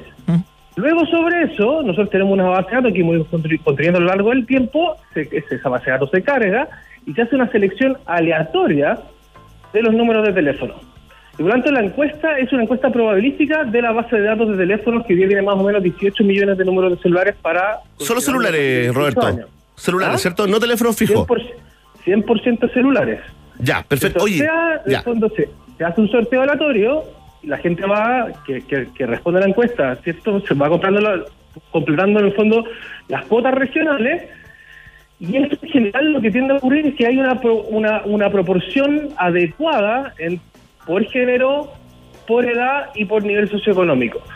Y luego, en el fondo, para co- corregir posibles distorsiones que podría tener la muestra, dado que es aleatoria, se aplica un ponderador para hombres, o sea, por género, perdón, hombres y mujeres, eh, y edad. Ya, para dejar como para dejar equilibrado. En el fondo nosotros- van por algo y después con lo que logran eh, tratan de equilibrar. Eso, eso te referías como adecuado y ponderado, ya. Sabemos que los, las mujeres son el 51% de Chile y los hombres son el 49%. Si por alguna razón a mí me, sal- me- saliera aleatoriamente una encuesta donde yo tuviera el 55% mujeres y solo el 45% hombres, eso se pondera y se, y, y se corrige. Perfecto. Pero Oye, se hace para el género y para la edad. Perfecto. Roberto, eh, ¿cómo anda la tasa de éxito? Eh, entiendo, eh, según la publicación de un, de un periodista de CIPER eh, anoche, que para esta entrega, para obtener las 700 respuestas, hicieron 5.037 llamadas a Así, celulares con una tasa, un- una tasa de éxito del 13%. 20% de resp- ven- ¿sabe? Sí, La 13 tasa oscila entre un 20 y un 23%. Ya, 13% fue la- el cálculo que sacamos para esta que da por ganadora. 13%. No, ¿Qué- obvio, es, más- es más alto, es Ya, como un que- 20%. oye, que igual es más del doble de lo que está logrando Estados Unidos en Efectivamente, Estados Unidos en promedio. en Estados Unidos celular es solo un Sí. 9%. Mira, y acá- Mira, y una cosa sí. importante la Dale, respuesta para que se entienda bien, ¿ah? que yo creo que es un punto súper interesante. Lo primero, los teléfonos celulares en Chile están compuestos por dos grandes tipos, los teléfonos con contrato y los teléfonos de prepago. Sí. ¿sí? El- y el prepago tiene una, una, una complejidad. El prepago representa más o menos el 50% de los teléfonos en Chile. Pero en general, si uno, eh, si uno eh, entiende un poco la lógica del prepago, mucha gente en Chile compra un prepago porque tiene, por ejemplo, una promoción de internet asociada, la termina de usar y ese teléfono se muere. Y luego vuelvo a comprar otro prepago y así voy. Entonces, hay mucho prepago, principalmente el prepago, que en el fondo al final no existe. Ya. ¿Te fijas? Entonces, Sí, te cacho. eso es lo que hace más dificultoso el trabajo de lograr, ¿cierto? Un- la muestra correcta de la cantidad de prepagos en Chile. Roberto, sí, dos cosas muy breves porque se nos va el tiempo. Me- mencionaste hace algún rato que era la encuesta con más recursos en nuestro país eh, durante estos siete años. sí. proba- proba- claro, ¿quién pone las lucas? ¿Quién, quién Nosotros, paga esta encuesta? 100%. Ya, pero, pero ¿quiénes son nosotros? ¿Quiénes son No, nosotros? Cadena es una empresa de investigación de mercado y opinión pública ¿Ya? que financia 100% esta encuesta, Con recursos propios. Con recursos propios, efectivamente. Perfecto. ¿Y cómo se ganan las, las lucas? Las lucas, bueno, nosotros somos una empresa de investigación de mercado y opinión pública y lo que no- hacemos es, es hacer estudios de investigación de mercado, de opinión pública, en temas de marketing, de experiencia de clientes eh, y, de, y de opinión pública a diversas empresas en Chile, digamos. Ese es el negocio de Cadena, digamos. Ya. Claro. Que nos dedicamos y con el fondo parte de, las, de los recursos que tenemos eh, hacemos esta encuesta. Roberto, eh, las preguntas. Eh, te voy, aquí tenemos una pequeña, una breve lista, si, si puedes también ser eh, más breve la respuesta, a ver si alcanzamos a, a conversar de esto. No, pero eh, una de las críticas recurrentes eh, con esta encuesta, y no solamente con esta, sino que con otras también, es el sesgo que, que habría en las preguntas, ¿no? Eh, se pone como ejemplo aquella vez que preguntaron si la constitución fuera una casa, ¿no? Si hay que. Si imagínense que, que la constitución fuera una casa, hay que mejorarla, mantenerla, no, derribarla, hacer una nueva, que se parecía bastante, según algunos sagaces de Twitter, a, unos tweets que estaba poniendo el canciller Álava en esos días, pero bueno, nada que ver. Las preguntas, eh, las, en el caso de los estudios de mercado, las confecciona el que paga, el que encarga la encuesta y en el caso de los estudios políticos, eh, em, Roberto, ¿la hacen ustedes mismos, tú, un equipo, dos personas? No, ¿Cómo? es a ver, lo- los cuestionarios siempre los hace el equipo de CADEM, digamos, y, y quien contrata un estudio, si es particular, va a poner los objetivos y, y el rol de CADEM en, en su rol experto en, en hacer el cuestionario, que después evidentemente es validado por el cliente. En este caso, el de Plaza Pública el- lo hace el, el equipo de CADEM, pero además CADEM tiene un consejo consultivo que tiene cinco miembros, ¿Ya? Eduardo Valenzuela, que es, es decano de Sociología de la Universidad Católica, hoy día está en la Escuela de Gobierno de la Católica, Susana Claro, que está en la Escuela de Gobierno de la Católica, Javier Sacuria, que es doctor en Ciencia Política, trabaja en Estados Unidos, en Inglaterra, está mm, Ricardo Solari, está la Cristina Orellana, son cinco miembros de un consejo que reciben todos los martes o miércoles el cuestionario, Ya. Planteado por CAM y en el fondo ellos tienen el rol también de hacer sugerencias y, y posibles cambios para evitar a veces, evidentemente, cuando tú tienes que hacer un cuestionario semanal, uno puede cometer un error. Ahora, específicamente, por ejemplo, so- pa- pa- esto es solo muy breve pa- pa- Sí. pa- a propósito de la pregunta de la Constitución. Esa pregunta de la Constitución es una pregunta que es de estándar internacional, no, no es que la hayamos inventado nosotros. La de la casa, la, la analogía con la casa. Claro, la analogía para la casa es una pregunta de estándar internacional que se ha aplicado, que la ha aplicado eh, la Universidad Católica, la aplicó el, el- el- el gobierno de Michelle Bachelet en su minuto, digamos, no es una pregunta que hayamos inventado nosotros. Entonces, claro. Twitter da para muchas cosas, digamos, esas críticas, pero cuando, pero al final, si uno trata de mirarlo un poquito más de arriba, se va a dar cuenta que aquí no hay una intencionalidad Bueno, de, sí, en e- de nada. digamos. en eso estamos. uno puede cometer un error. ¿ah? En eso estamos, estamos tratando de entender cómo funciona la CADEM. Oye, eh, Roberto, se nos quedan 80 preguntas, pero mira, aprovechemos los últimos segundos que nos quedan. Eh, te quiero meter en el tema del falseo de datos, porque una cosa es la empresa encuestadora, eh, los encuestadores, y otra cosa es los, los encuestados, ¿no? Hacíamos chistes la semana pasada acá que por favor dejen de mentirle a las encuestas eh, para que eh, le apunten. Hay, eh, los encuestadores también tienen metas. Esto es todo pregunta, afirmación, esa mezcla, ¿no? Rara. Lo- los encuestadores tienen metas eh, de producción, tienen metas semanales, tienen una cantidad de, de- de respuestas que tienen que conseguir. Y esta es la pregunta, ¿se abre una ventana para que el mismo encuestador pueda inventar respuestas eh, en lo que se llama el falseo de Claro, datos? ponerlo en términos burros que llame a los amigos como para poder cumplir su meta que- y ganarse que- las lucas. Claro, o que él mismo la invente y, y eso haga fracasar la encuesta. Mira, eh, telefónicamente es mucho más difícil. Primero porque el, el encuestador no tiene control sobre a quién llama. Eso lo hace, lo hace un sistema computarizado es aleatorio. Entonces no tiene control. El, el- el encuestador no digita el número de teléfono al cual llamar. Eso es lo primero. Lo segundo es que hay supervisión permanente en línea de un equipo completamente distinto que supervisa el trabajo que está haciendo el encuestador, tanto la llamada como la- lo que la- el encuestador va anotando en el computador. Entonces, si yo le digo apruebo esa planillera, yo digo apruebo, el fondo chequeo de que efectivamente tú anotes apruebo, ¿te fijáis? Y sobre eso hay un trabajo de supervisión de prácticamente el 30% de las encuestas que realiza cada encuestador. Y ese es el mecanismo correcto y adecuado para evitar efectivamente los falseos. En, las encuestas telefónicas el, el, falseo es muy complejo que ocurra cuando hay buenos sistemas de control, digamos. Ujú. ¿Cachai? Ya, perfecto. Eh, ¿Se puede desmentir entonces parte de lo mismo que eh, este rumor de que eh, cuando las personas son de izquierda cortan el teléfono? ¿Lo desmiente 100% Roberto Dixon?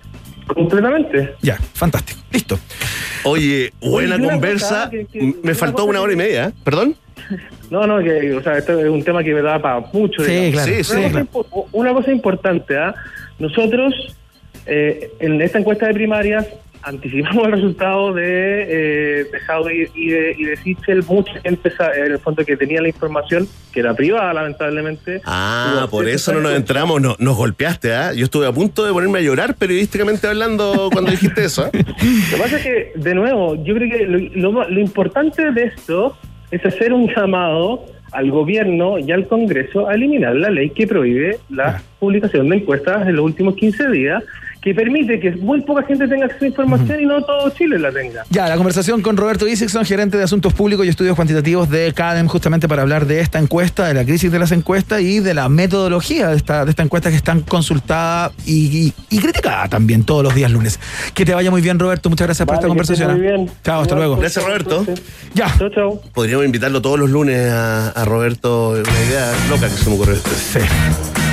Atención, atención, porque si se trata de gigas, nadie te da más. Ahora nuestros planes tienen el doble de gigas para siempre. Ojo con esto, ¿ah? El nuevo plan de 100 gigas con redes sociales, música y minutos libres por solo 11.990 pesos. Si eres WOMer, ya tienes el doble, nadie te da más. WOM es parte integral de la familia de un país generoso.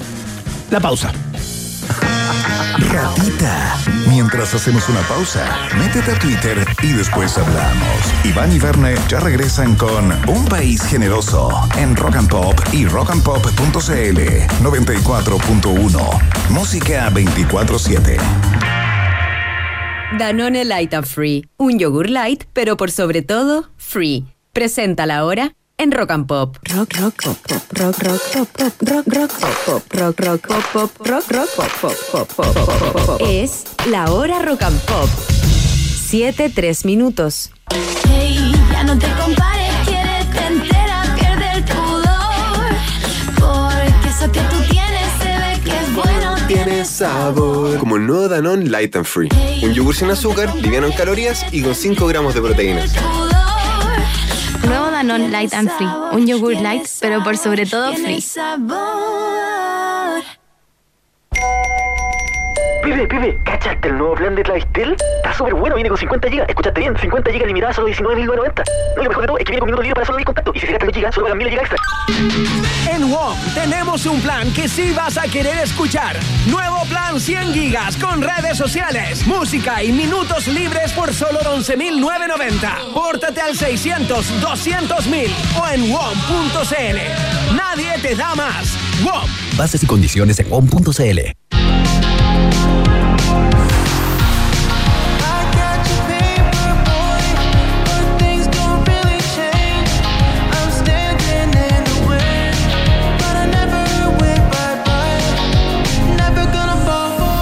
Los Genials tenemos nuestras tarjetas en el celular. Banco Falabella. Hablamos mirándote a los ojos. El pago con tarjeta de crédito puede tener costos asociados. Consultar el emisor para mayor información. Infórmese sobre la garantía estatal de los depósitos en su banco o en cmfchile.cl. Presentamos la mejor noticia para los amantes de la moda. Distrito Argentino, el lugar que amas, desde ahora te espera. Todos los días, incluso sábados y domingos. Más libertad, más días abiertos. Distrito Argentino, estamos en Avenida Las Condes, Paseo San Damián y en distritoargentino.com.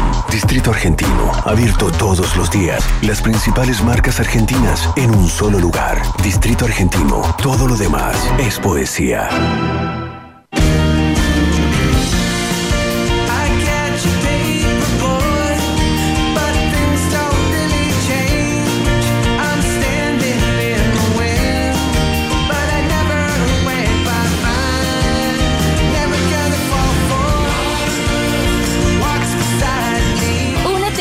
De los Genials. Banco Falabella. Hablamos mirándote a los ojos. Infórmese sobre la garantía estatal de los depósitos en su banco o en cmfchile.cl. Do you really want to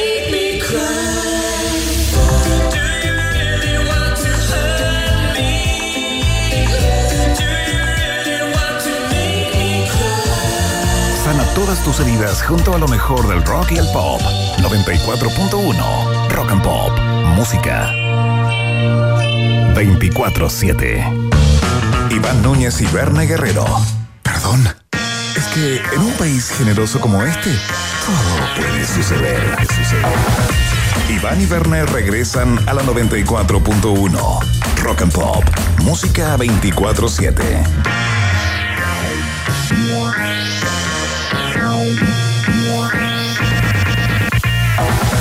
Ya, quiero partir este bloque recordándoles dos cosas. Uno, eh, que tenemos la pregunta del día disponible en nuestra cuenta de Twitter, arroba rock and pop. Ahí está como primer posteo para que participen y la contesten. Tiene que ver primaria. con el mecanismo. Claro, hicimos una primaria, nos adelantamos a la primaria convencional presencial de unidad constituyente y eh, ustedes contestan a través de nuestra cuenta de Twitter nuestra pregunta del día. Y otra cosa es que cumplimos 100 programas el día viernes, 100 capítulos de un país generoso en el aire a través de la Rock and Pop y estamos celebrando y estamos regalando, por supuesto. El día viernes se va un vinilo de David Bowie y unos audífonos Shure.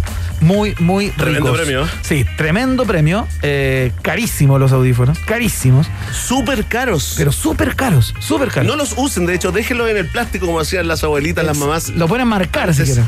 Bueno, el caso es que se van el día viernes y ustedes participan a través de nuestro sitio, justamente la www.rockandpop.cl. Ahí hay un formulario, lo llenan y ya están participando para llevarse estos dos premios el día viernes, celebrando 100 programas. Increíble, De un el país centenario generoso. acá en la Rock and Pop. Oye, ¿cachaste que tembló, Iván?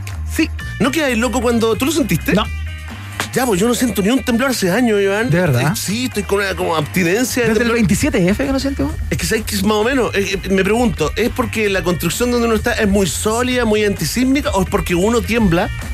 Y, estás permanentemente temblando, digamos. Claro, y, y- y el temblor no lo sentimos. Es una buena pregunta. Lo que pasa es que fue un temblor eh, de 5 grados de la escala de Richter. Lo que es. O sea, se mueve un poco, pero no, es, uno puede no, percibirlo. ¿Con también. cuánto se sale de la cama en Chile, Iván? Sobre 8. Sobre 8, sí. Con 5 hacemos memes. Con 5 se hacen Oye, memes. había un mapa ahí, un meme dando vuelta que decía, en esos mapas donde marcan países, en rojo los países donde después de un temblor se hace un meme, solamente Chile. Le mandamos un saludo a toda esa gente que tiene la suerte de sentir los temblores eh, todavía, Iván Guerrero. Y ahora sí, Me estás mirando con el ojo informativo, ¿ah? Sí. El ojo del tigre periodístico, porque ya viene la segunda parte de los titulares en un país generoso.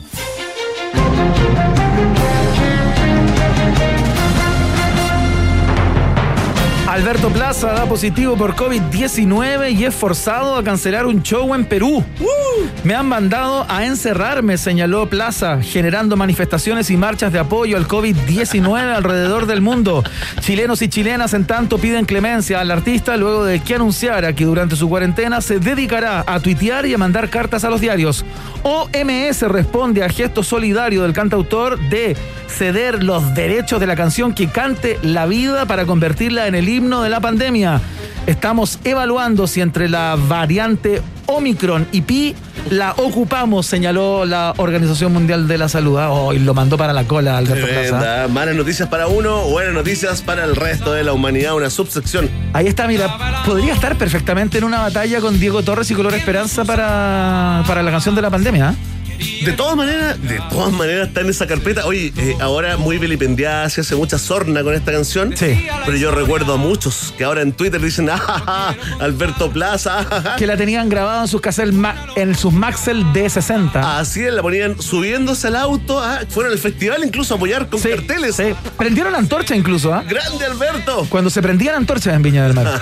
prendieron antorchas. Ah, y ahora, ah. Ah, Ay, sorna, ay, el sorna. facho, el facho. Oye, y ahí vez, estaban, una vez en un club de Ámsterdam, un club de drum and bass, parece que esta ya te la, seguramente te la conté porque esto es como un matrimonio. Porque si estás juntando Alberto Plaza con un club en Ámsterdam de drum and bass, no me las No, contado no, es que estaba ahí, estaba en un club de. eh, y estaba como. ¿Cachai? Y yo así, puro eh, mintiéndole a un, a, un- a un MC. ¿Ya? Así, un afrodescendiente, ¿ah? Muy musculoso. Entonces me dijo, ¿qué haces tú en Chile? Y dije, no, yo soy MC. Igual que tú. Y estábamos en medio de la fiesta y de repente dice. ¿Y te hace rapear? Y dice, inside, inside, here, we have a sugar MC. Bueno, y me presentó y tuve que ir a cantar No te arriba. creo, ¿te al- subiste? Al, lado de la tornamesa. ¿Y qué es lo que cantaste? Aplausos para el MC de Chile. Y la gente, ¡uh! ¿Ya? Alberto Plaza. Con los nervios, Iván, con los nervios. ¿Pero por qué? No, ¿sabes qué? ¿sabes te No, es que la única que me acordé con los nervios porque tenía que salir de, de este entorno en el que me metí Y empezaste a cantar sobre la base, ¿qué canción? Era tu, tu, tu, pa, tu, tu, tu, pa, tu, y, empecé, y empecé, empecé, Es verdad que la razón no acompaña lo que siento. Y es verdad que el corazón deja turbo el pensamiento y se desgala y cada golpe al pantano del silencio ya no estás y me responde y el vacío se hace inmenso y digo, ¿cuándo vendrás? Ajá, ajá. Y ahí, y ahí se me ocurrió y estaban todos, uh, como, rapea en español. Y- oye, espérate, y empecé, y unos amigos, Es que tú sabes qué, deberíamos llamar a. Plaza. Oye, y unos amigos míos me miraron y decían como, oh, la estáis haciendo, la estáis haciendo. buena. Y de repente empecé yo ahí, Alberto Plaza en la casa. Oye, Qué ridículo. oye, toda la fiesta empezó así y el, y el MC, el, el verdadero, decía, Alberto Plaza en la casa y todo. Uh, oye, momento, ese es mi momento con Alberto Impresionante. Plaza. Se lo agradezco y estar sea, siempre claro, agradecido. eres un agradecido, Alberto Plaza. Te salvó ahí en un impasse, en un, tuviste que reaccionar rápido y saliste con Alberto Plaza. Tengo testigos, ¿ah? Tengo testigos. Increíble. Sigamos con los titulares, no lo puedo creer. Ay, ay, ay, qué, qué tiempos aquellos, ¿ah? ¿Te acuerdas, Iván? Uh, ¿Te acordás del flaco Espineta? Uh, me acuerdo esas drogas de diseño, ¿te acuerdas? Qué lindo diseño. La bicicleta, el Mickey. Atención. Vamos con un tema, ¿ah? porque hubo confusión país por el plan Fronteras Protegidas que entró en vigencia hoy. Paula Daza explicó diferencias con el plan Fronteras Cerradas. Abro comillas, ya no será necesario caer del cielo, saltar la reja del aeropuerto o mover un permiso humanitario trucho con un pituto en el gobierno para salir o entrar de Chile, declaró la subsecretaria. Ahí está, quedó clarito. Oye, los padres que quieren viajar al extranjero con sus hijos exigen que abran las fronteras para los niños, ¿ah? usando ese hashtag en Twitter para los que no se han vacunado. La defensora de la niñez propone un test psicológico obligatorio antes de reproducirse. ¿ah? mira. Aplicable a toda la gente que quiera tener hijos y van como esto. Los niños no pueden ir, pero no tienen pase de movilidad. Sí, po. Y los quieren sacar igual. Claro. No, pues basta hijos no deseados. Los terapeutas de pareja ven una oportunidad para que los agobiados padres descansen de sus hijos. Viajen solos, culpen al gobierno y dejen a sus niños jugando a la casita. Indicaron en una noticia en desarrollo. Complicado eso, lo que, digamos, esta, nor- esta norma que impide que eh, las personas que no tienen su eh, esquema de vacunación completo puedan viajar, eh, claro, porque todavía los niños no están vacunados No. en Chile. Entonces, para una familia se hace imposible viajar. Técnicamente, claro, pueden viajar solamente los, padres. los adultos. En el caso que tengan su, su vacuna. Con el pase, claro, con el pase de movilidad es lo único que te da, te da derecho y todos los que vuelvan tienen que hacer esa cuarentena de, de 10 días. Nada muy distinto. La puedes hacer en la casa, la puedes hacer en la casa. si vienes con el pase de movilidad. Es Tal para cual, las personas eh, que no. Iván Guerrero, pero mucha gente que quería arrancarse, iban a ir de vacaciones con la familia, están reclamando y dicen, pero ¿cómo es posible que podamos ir a los cines, a los malls, que los cabros pueden ir incluso al colegio, lo ponen de, de ejemplo, y no los puedo eh, llevar eh, al extranjero? Sí. Hay Yo- algo yo no ahí sé que- si están en la misma pista. No, no, pero hay algo ahí que me suena raro, ¿no? Hay, un- hay algo que está inconcluso ahí, que no está, que no está fraguando bien. Porque, ¿Viste? porque y todos si los viajar- ¿a qué te llevan? A activar el pituto. No hay otra. ¿Viste? Ese amigo ahí que tiene la suerte de trabajar en el aeropuerto. Atención, ya hablamos de Juegos Olímpicos, pero esta tiene que ver con lo mismo. Un premio extra para los deportistas en Tokio 2020. El permiso para estar 30 segundos sin la mascarilla mientras se toman la foto en el podio, ¿ah? El Team Chile se habría tomado en serio el riesgo de contagio y hasta ahora persiste en su estrategia sanitaria de no pisar un podio. En un hecho inédito, la mitad de los y las deportistas consiguen actuaciones históricas, pero aún no cae una medalla para Chile. Además de los récords que probablemente anotará luego de sus presentaciones, se espera que la gimnasta norteamericana Simone Biles consiga el récord mundial de PCRs, uno antes de cada podio. ¿ah? Oye, Oye, bien esto que es se cuide. increíble, ¿eh? Pero bien que se cuide el Team Chile, Iván. Tú sabes que se está comentando, se habla de esos 30 segundos de gracia que tienen los deportistas que ganan. Claro. Porque para la foto del podio se pueden sacar, bueno, Sí, para además de cuando compiten, ¿no? Claro. Pero, pero el resto, bueno, como nos contaba el enviado especial de TVN con el que conversamos el otro día, Claudio Arevalo. que tienen una cantidad de restricciones, tanto los periodistas que están cubriendo este certamen como los deportistas realmente draconianas. ¿eh? Sí, hay una, hay una- Es que sabes que la, la burbuja, si no la respetas completamente, no funciona. Basta con que uno, un par. eh, De hecho, ya entiendo que van aproximadamente 120 contagiados por COVID dentro de la burbuja de Tokio 2020. La mayoría sí gente que trabaja. Claro. Que trabaja en el, en el evento y no, lo- no los deportistas. Son pocos. Son pocos y da pena igual, ¿ah? A mí me da pena esa deportista chilena, la, la, la taekwondista. La taekwondista. sí. Imagínate todo el tiempo que estáis preparando desde chico, cumpliendo un sueño. Estuve trabajando años Y decía por para COVID. Por años trabajando para pues, esto. sí, Obvio, si tienen que lograr las marcas, en general parten como a los 7 años y van a los 17, 10 años después van a una Olimpiada. ¿cachai? Brutal, brutal. Ah, le dedicamos ese sí también a María Fernanda Valdés. Atención, vamos con el último titular de esta entrega, porque es un hecho inédito en pandemia. Magallanes registró cero casos de contagios por COVID este domingo. Se mantienen 31 casos activos en la región y sobre los pasivos no profundizaremos porque son cosas íntimas de cada uno. El ministro París se felicitó por el logro y aseguró que esto es resultado de la exitosa estrategia de testeo cero del MinSal en la zona, desmintiendo que con el frío, eh, eh, eh, que con el frío que hace eh, ni el virus sale a la calle. Sí, Eso claro. se desmintió por una razón técnica que se dio en impactantes informes de inteligencia. Se activó la ANI con esto, ¿ah? A ver. Aseguran que los COVID estarían todos juntos arriba del árbol de Boric. Esperando que se suba de nuevo en una conspiración organizada por el ex ministro Varela y gente que odia el color amarillo. Oye, eh, noticia en desarrollo. La Iván. columna del ex ministro Varela fue tremendamente criticada. ¿eh? Aquí la tengo, mira. No ha terminado su carrera y de la mesada paterna saltó a la dieta parlamentaria. Dijo El el ex cuento tan ministro de, de esa- Educación que duró cinco meses, ¿ah? Sí, claro. Lleno de posgrados el, el ministro. Este fue el que este fue el que trataba de campeones a los hijos porque eh, o- ocupaban una gran cantidad de condones y él se los compraba. ¿no? Sí, sí, sí. Este es el, este Ay, el ay. campeón, eh, claro. Oh. Eh, instaló la duda que, oye, es un tema que le van a dar duro a, a Boric. Sí, claro. En el fondo que tu primer a- trabajo, que no estás titulado, ya, que no estás titulado. Ok. Tú- hay un montón de, de ejemplos de, de- Pero da lo mismo. eh, no estar titulado después de haber rendido dos veces el examen, haber rebotado. Que tu primera pega sea diputado y tu segunda pega sea presidente de la República es algo que va a estar en la mesa permanentemente, Iván, porque a, a una generación Sí, claro. más vieja que, no, que, que la nuestra, o desde la nuestra para adelante, eh, claro que le hace, hay muchos que le hace mucho ruido esto de cómo vamos a dejar a alguien que no, no administraron ni su propia pyme, ni su propia panadería, le vamos a pasar el, el país, ¿no? Va a estar ahí.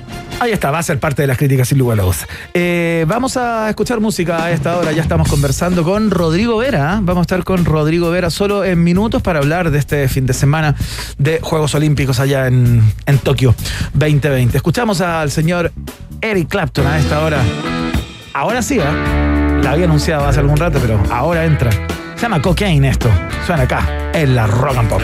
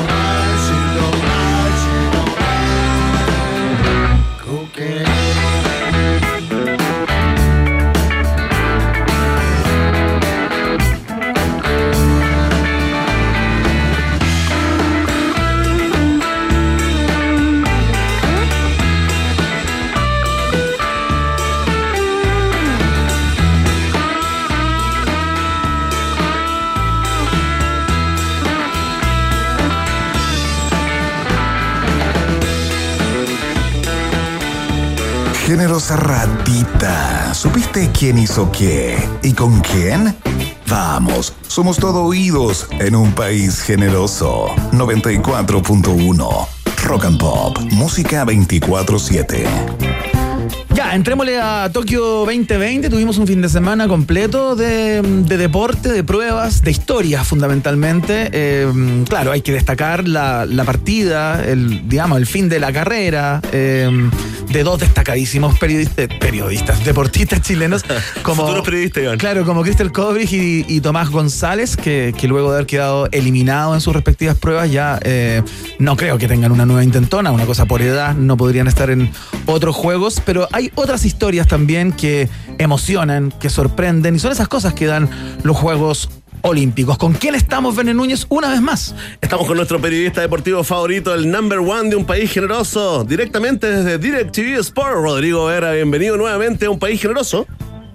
Gracias, gracias, muchachos. Aquí estoy, Iván, Iván. Sí, nos va muy bien, eh, Rodrigo, y estábamos, eh, la verdad, comentando acá, alucinando en la canción con algunas de las historias que ya nos va dejando, más allá de los resultados, más allá de la estadística, de los récords, eh, nos va dejando algunas historias, como por ejemplo, quedamos muy, muy locos con la historia de Ana Kiesenhofer, ¿no? Cuéntale a la gente, a tu gente, Rodrigo, eh, quién es Ana y qué logró, cuál es la historia que, que- que nos eh, regaló este fin de semana. Que yo creo, eh, muchachos, es de las cosas que, que finalmente hacen que la gente se acerque al olimpismo y, y termina amando los Juegos Olímpicos. Son, son las historias que, que en el fondo pegan en el corazón, que vienen un poco de, de- de- escritas como de cuento, ¿no? Claro. Hofer es una, una corredora austriaca, eh, ciclista. Ella eh, practicó triatlón por mucho tiempo, pero Ajá. además era bien, digámoslo en términos chilenses, muy, muy cabezona. Estudió matemáticas, estudió en Cambridge, pasó por la Universidad de Claro. Cataluña. Entonces ella tenía doctorados incluso en matemáticas y era profesora universitaria. Ajá. El tema es que una lesión durísima el año 2016-17 la dejó fuera del ciclismo cuando ella recién se había metido en esta disciplina, porque primero fue triatleta Ajá. y había logrado ser ciclista. Claro. Entonces llegó a competir en un equipo de España de manera profesional. Pero las lesiones la, la apartaron y ahí es cuando ella eh, en su cuenta de Facebook volcó toda esta historia y dijo, pucha, ¿saben qué? Llegué hasta acá, Claro. me dedico a hacer clases en la universidad, vamos con las matemáticas, mi carrera deportiva quedó en, en el pasado. Ajá. Y, y tuvo un 2019, esto ya pasó hace algunos años, y el 2019 retomó el ciclismo y empezó a romper todos los récords en, en Austria. Mira. Y clasifica a los Juegos Olímpicos. Clasifica sin, sin equipo, ¿no? Como, como amateur. De, de hecho, ella no estaba, eh, compitió en estas, en estas pruebas, pero no lo hizo de manera profesional. Claro. Ella no, no estaba dedicada 100% o exclusivamente al ciclismo. Pero, bueno, esa ya es una gran historia, que llega a los Juegos Olímpicos de esta manera. Sí, pero lo que pasó en la competencia, yo creo que está fuera increíble, de, ¿eh? fuera de rango. A ver. Es que el resto de las competidoras, todas profesionales, eh, la valoraron cero. Ella estaba abajo en la lista y, y hay muchas que ni siquiera eh, sabían exactamente de quién se trataba. Claro. Cuando uno ve habitualmente el, el- el ciclismo de ruta, ustedes ven que siempre hay un grupito de escapados. Sí, ¿no? pues. Claro, la fuga. Se arrancan cuatro, cinco, hay, hay una fuga de algunos que se muestran, pero que la mayoría de las veces no son los que pelean la prueba definitoria. Claro, son eh, que- que tienen 250 otros kilómetros. ¿no? Claro, claro. Entonces, esos que se escapan eh, muchas veces tienen otros objetivos que no es ganar, que es ayudar a los que vienen Al equipo, arrastrar, bloquear. Y ella se metió en ese grupo, ¿ya? Sin, sin equipo ni nada, se metió en el grupo de las escapadas. Claro. Y lo que pasó después es que en el tramo final de la carrera, Kissenhofer se escapó más, un minuto 15 por sobre ese grupo de escapadas. Claro. Entonces, cuando viene el remate de la prueba, y, y que las holandesas eran las que iban a dominar y ganar, y la que viene segunda, de hecho, eh, viene el abordaje a este grupo avanzada y lo sobrepasan. Pero nadie se enteró ni supieron que había una escapada más. Sí. O sea, que había alguien que estaba fuera de los libretos, Claro, que no claro. conocían, Fuera rango. minuto 15 por allá. Claro. Y lo que es tremendo, tremendo, es que cuando llegan a la, a la línea de meta, la holandesa que venía segunda, festeja. Sí, porque la vi, la. Rodrigo. Me dio pena y risa al mismo tiempo. A mí me dio pena, pero es que, pero bueno, después esto se, se compensaba al ver la cara de, de Ana Kissenhofer, que se transformó en oro olímpico austriaco, Claro. que ya es una celebridad en su país con lo que ocurrió, pero que además de dar el, el, el, el batacazo y lo que ustedes quieran, Sí. Sorprendió a todos en su en ese día Claro. porque eso porque porque la miraron en menos un poco Totalmente. como, las historias que a uno le contaban cuando chico. Usted Claro. nunca arrugue, tiene que ser Es como la Carlos, Ma- es como la Carlos Maldonado de las Olimpiadas. Depende, si, si gana Maldonado, sí. Va- va- Si va. ga- Yo creo que está más lejos del oro sí que Sí. Pero. Oye, está sí. muy bueno porque la- las neerlandesas que contaban con todo el favoritismo hicieron un trabajo de equipo increíble, pero nunca se enteraron de que Ana Kissenhofer se había escapado tanto. Entonces, ahora están reclamando, entiendo, Rodrigo, eh, confírmame o desmiénteme nomás, tranquilo, ¿ah? que eh, eh, están reclamando del equipo neerlandés porque por esta prohibición de tener comunicación durante la carrera, ¿no? De no enterarse Claro. de que nadie les sople como en la Fórmula 1, como, oye, va la, la en tal austriaca", lugar, claro. Sí, sí, porque claro, que, que en, en forma profesional siempre existen estas comunicaciones que, que en el olimpismo, en la prueba, en esta prueba a nivel olímpico no, no, no existe, entonces no podían tener comunicación. Pero ese reclamo, mira, www.fifa.com.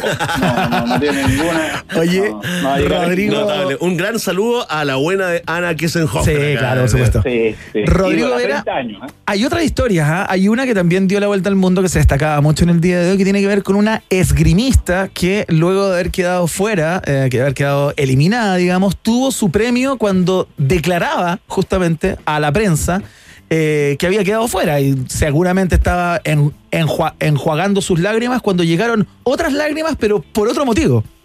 Ah, porque su, sí, sí, porque su, no- su, su entrenador, era su novio, le pide, le pide matrimonio. Pero a usted no, no les dan un poco de pudor esas cosas. Yo. ¿Sí? ¿Te da- te da como pudor? No, no sé, cuando eh, es que cuando lo he visto en el deporte, me- a mí, a mí me provoca, me provoca Sí, ¿sabes cómo se dice eso? ¿Sabes cómo se dice? Te da mono.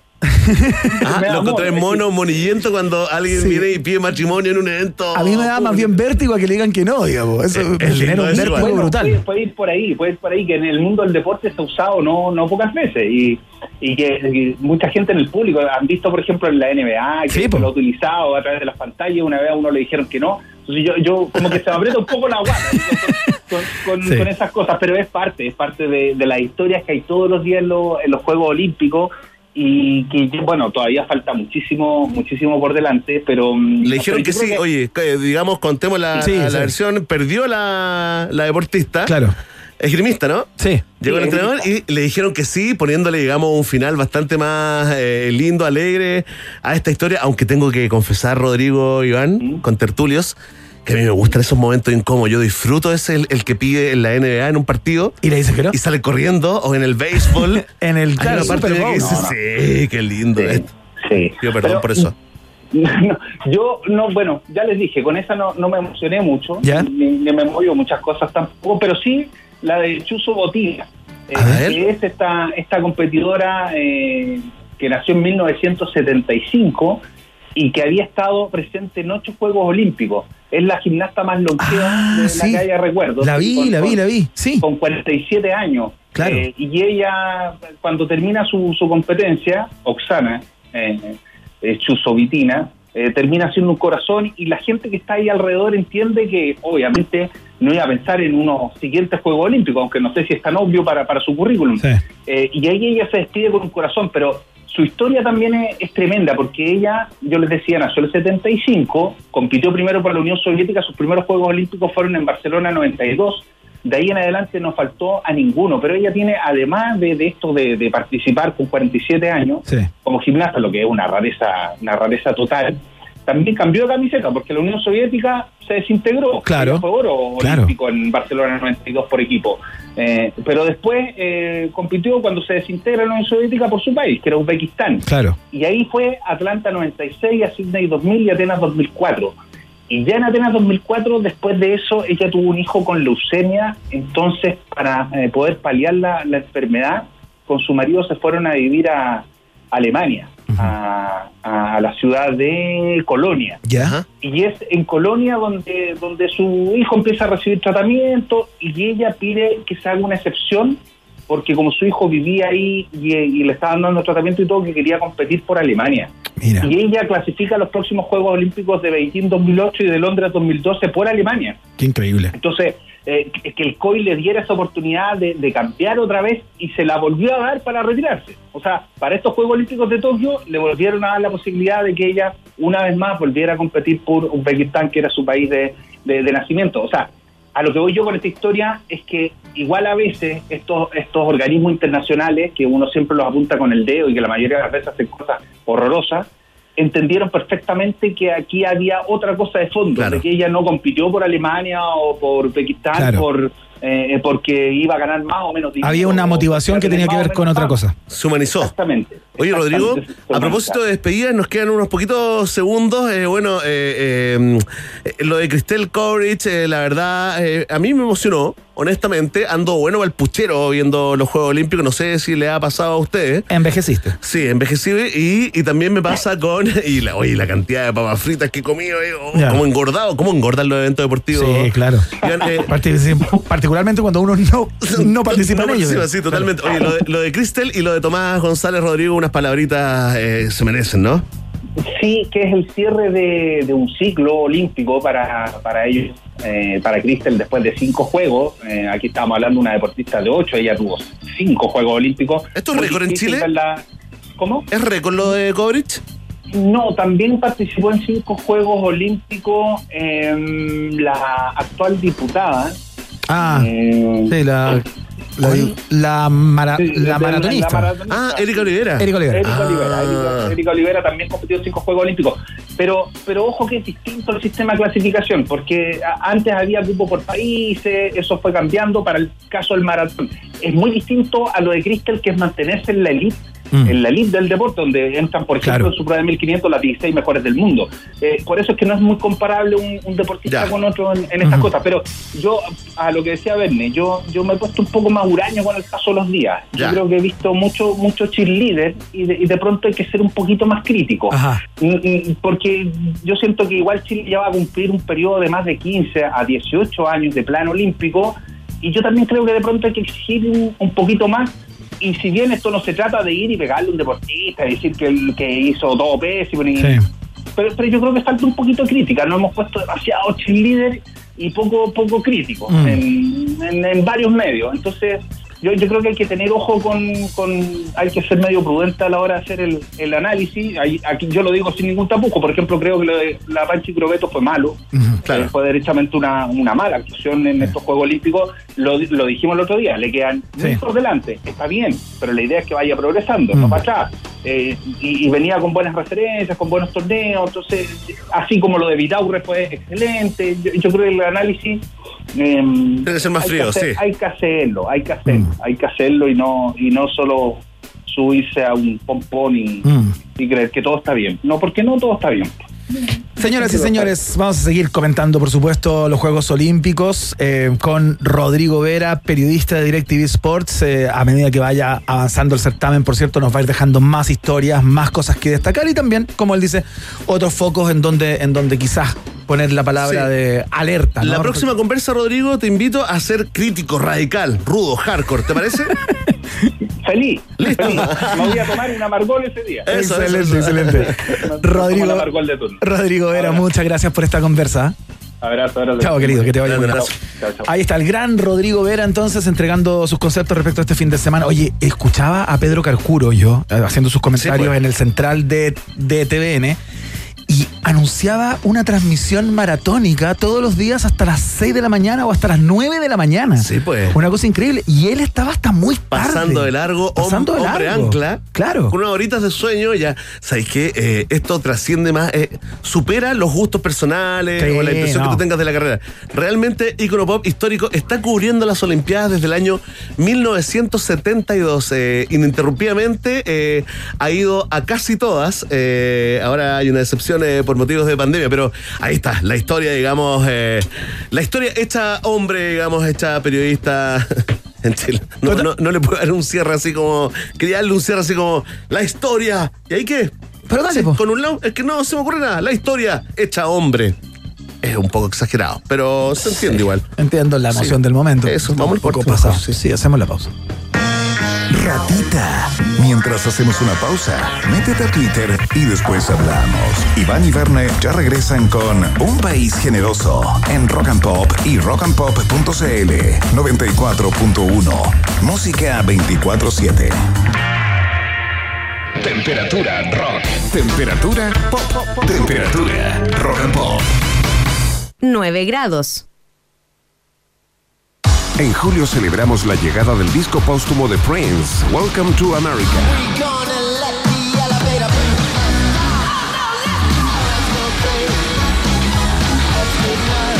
Participa en rockandpop.cl por un álbum de la discografía de esta leyenda de la música, más una tabla con aperitivo y espumante para recibir el nuevo álbum de Prince.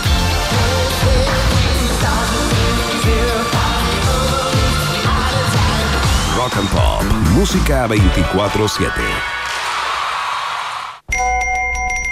Pibe, pibe, ¿cachaste el nuevo plan de Clavistel? Está súper bueno, viene con 50 GB. Escuchaste bien, 50 GB limitadas solo 19.990. No, lo mejor de todo es que viene con minutos libres para solo y contacto. Y si se gastan los GB, solo pagan 1000 GB extra. En WOM tenemos un plan que sí vas a querer escuchar. Nuevo plan 100 gigas con redes sociales, música y minutos libres por solo 11.990. Pórtate al 600 200.000 o en WOM.cl. Nadie te da más. WOM. Bases y condiciones en WOM.cl.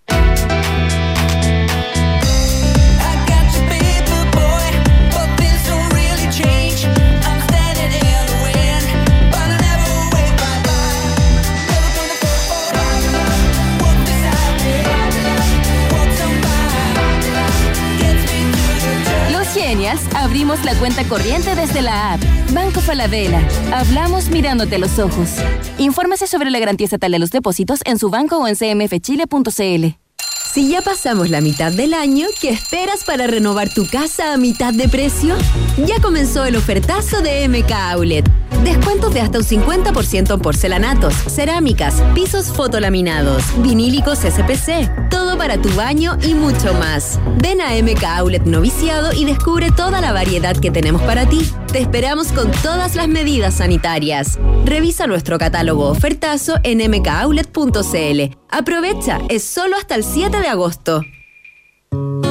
En Easy sabemos que pase lo que pase, tu hogar debe seguir funcionando. Por eso estamos en Corner Shop, para que puedas recibir en tu puerta esos productos que no pueden esperar. Además, te recordamos que puedes hacer tus compras en easy.cl, donde encontrarás opciones de despacho en 24 horas para que sigas renovando tu hogar. Porque cuidar tu salud y la de nuestros colaboradores también es cuidar nuestros hogares. Easy, renueva el amor por tu hogar. Revisa términos y condiciones de estos servicios en easy.cl.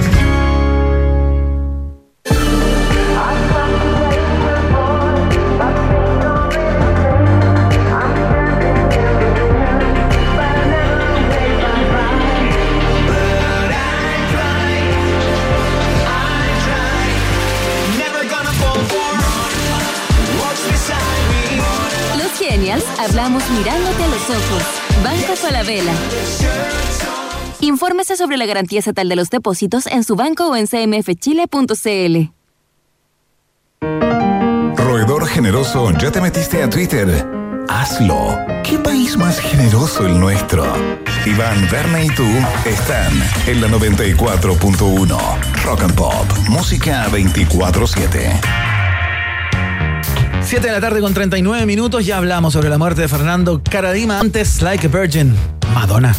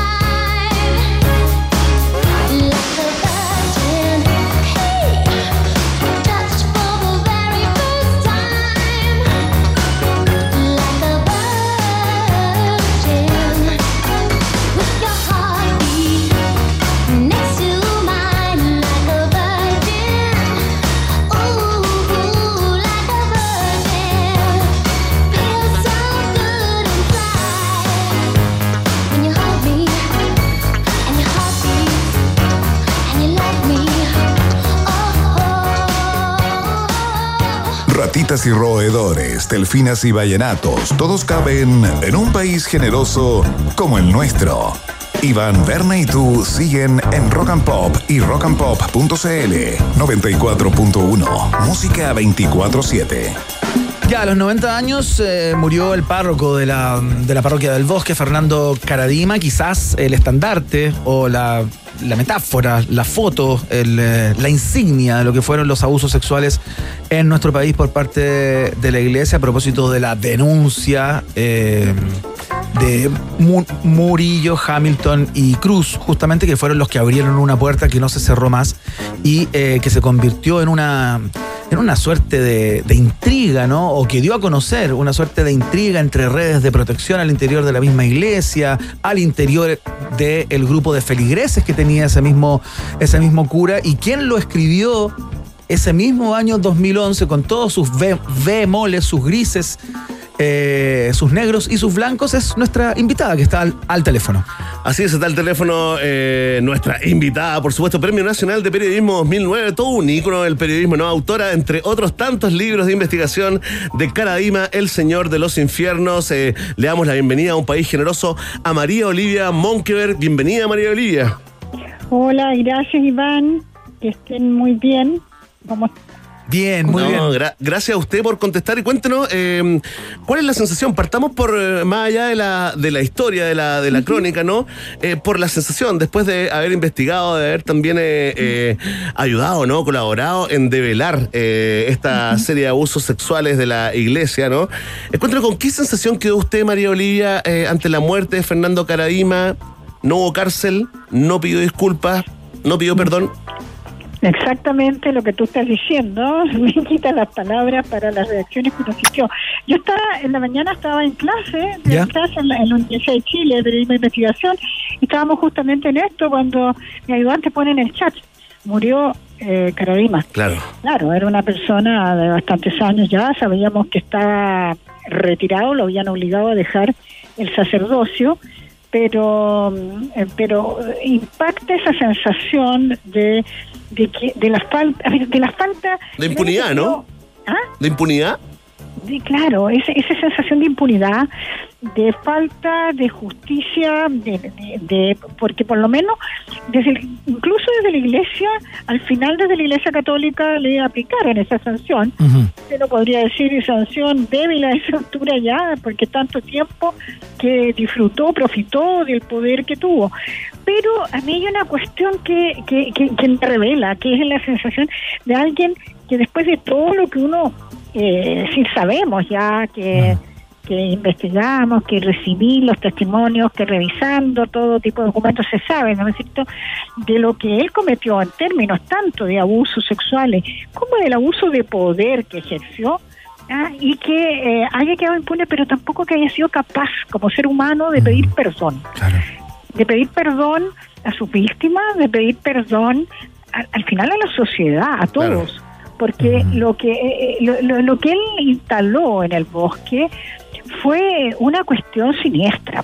Es decir, si uno, uno lo ve con, eh, con cualquier parámetro, te das cuenta que, que lo que trataba de hacer era meterse adentro de las mentes de esos jóvenes, de esos, eh, para tratar de dominarlo y en algunos casos, y en bastante, yo creo que uno podría pensar que no todos los casos que puede haber habido se han sabido.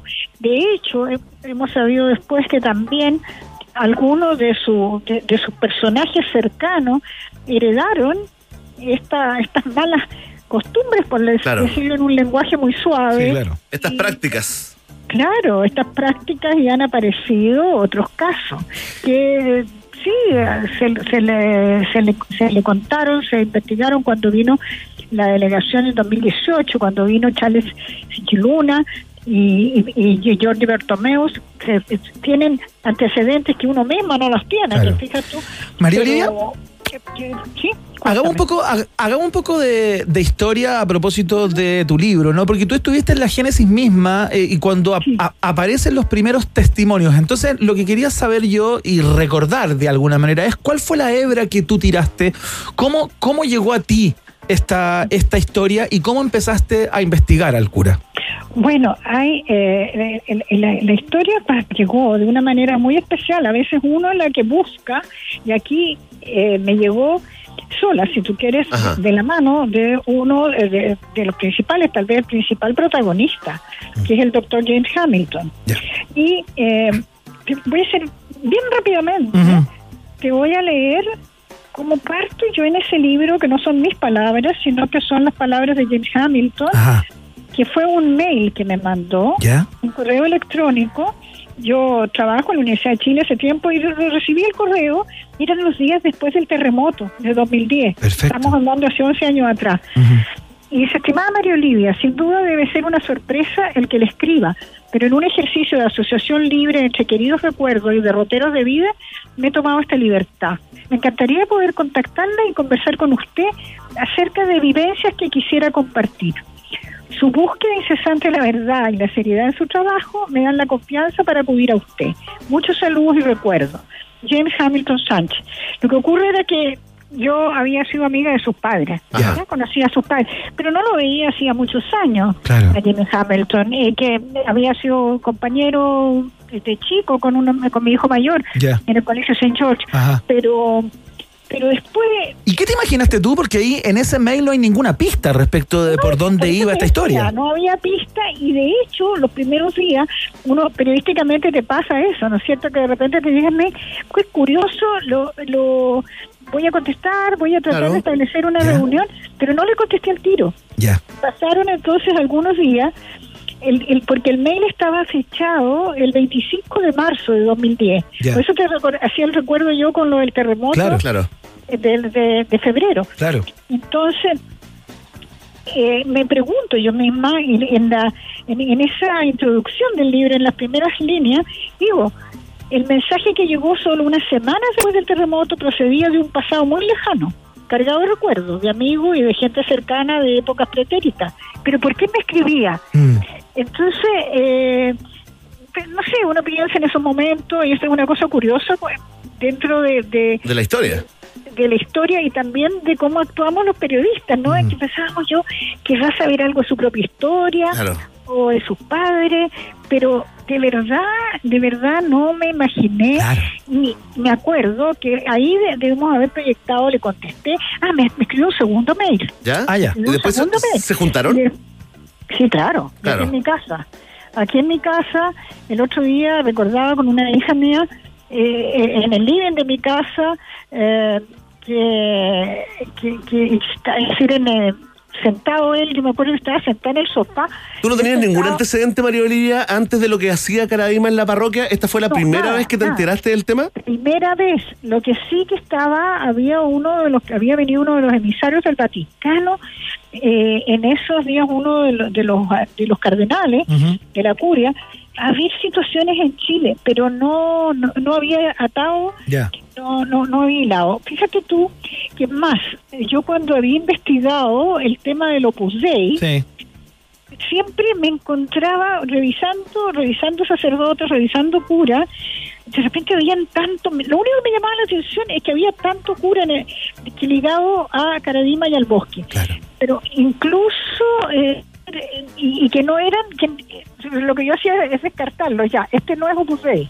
Ah, es, Claro. es, es, es diocesano, Ujú. los- una característica que tienen, que tenían, digamos, los curas que formaban la pía unión sacerdotal, era que eran sacerdotes diocesanos, no de congregación, ni de ni de movimiento especial. ¿Tú le creíste al tiro a, a James Hamilton, eh, María Olivia? Eh, eh, ¿Tuviste que, o, o se te eh, activó, digamos, la, la periodista de investigación? ¿Tuviste que comprobar los dichos o le creíste inmediatamente? Ahí hay algo bien especial también. Yo te digo que primero quedé anonadada, anonadada. Esa primera noche cuando nos juntamos, que fue aquí en mi casa, yo me acuerdo que llegó como a las seis y media de la tarde de haber sido. Nunca se me olvida que llegó, llegó en una moto, ah, venía de la clínica donde trabajaba, que era la, yo creo que era Santa María. Santa María, sí. Sí, sí, sí. Sí, y, y bueno, y me dice, eh, yo fui abusado, ¿ya? Y ahí fue una cosa que de ahí para adelante era como que después todo me da vuelta, que te quedas como periodista casi sin preguntas, ¿ya? Pero fue tan... eh, tan de cara a cara la, la conversación, de esas que podemos tener poco ahora con la pandemia, Sí, claro. de, de mirándonos a la cara. Y, y fíjate que después que me cuenta, después que me, que me cuenta ese comienzo, eh, me, me empieza a decir que él había sido abusado, como te digo. Me- yo me quedo atónita, pero mientras escuchaba, trataba de, de, de cachar dónde, con quién. Claro. Y, y de repente, de repente como que se me, se me iluminó la cabeza ¿Ya? y, y pensé en el bosque. Ya. Porque todavía no me había dicho que estaba en el bosque. Claro. Me había hablado de una parroquia. ¿Y por qué conectaste con el bosque por algún rumor, algo, una No, nada, sospecha nada, que nada, ya, nada, ya. nada, pero por. Iluminación. Claro, y, a y quizá por esa misma cosa, que después yo la, la- la- la cuento en el propio libro, que era la cantidad de, sacerdotes que tenía. Era raro eso. Ya. Había algo raro. Ajá. Pero eh, entonces cuando se me cruza el, el nombre de él, y yo había oído mucho hablar de Caradima. Pues, y de hecho había ido más de alguna vez. Yo, era, yo decir, pues, tengo una formación católica y había ido... Claro. quedaba Conocía la parroquia. Claro, claro, y había ido más alguna vez a misas de Caradima Claro. y, y, y- y la, o sea, sabía del personaje. Entonces de repente pensé que ese era un personaje, porque era, a ver, tenía eh, como que el liderazgo, no me el liderazgo es, es como raro decirlo. No, como, era- como un carisma, ¿no?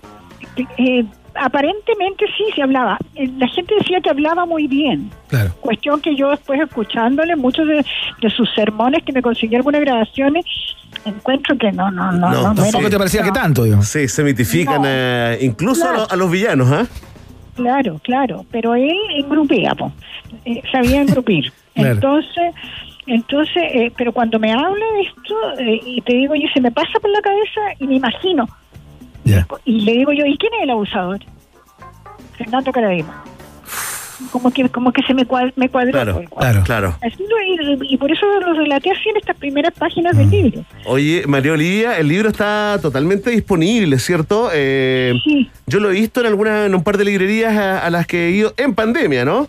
Está ahí, ya es un clásico para toda la gente que está preguntando en, en- en Twitter. Caradima, el Señor de los Infiernos, ¿no? Eh, escrito, publicado en el 2011. eh, por, 2011. por nuestra María Olivia Monque. Oye, María Olivia, eh, antes que, que lamentablemente tenemos que despedirte porque se, se nos va el tiempo.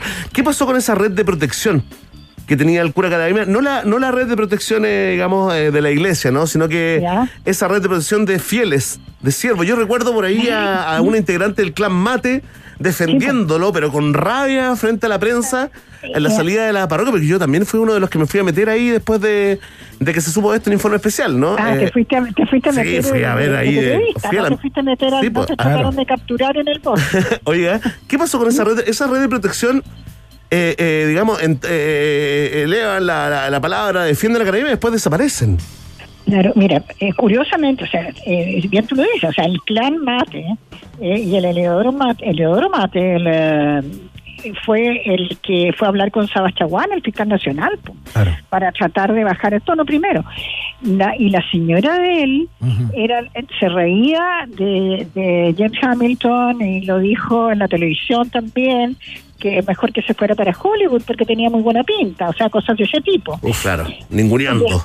Claro, después lo que uno sabe, escarbando, eh, y que empieza a ver que había autos que le proveía, eh, desde los mates, le proveían a Caradima también, porque había varios que los favorecían no solo con que Caradima llegaba a sus casas, sino que también eh, le, le aportaba, como te digo, le cambiaba el auto, para que era un auto Claro. ca- eh, casi último modelo, siempre de buena marca, porque también le gustaban esas cosas. Caradima. pues. Sí, pues. Entonces era... Es que leímos el libro, María Olivia.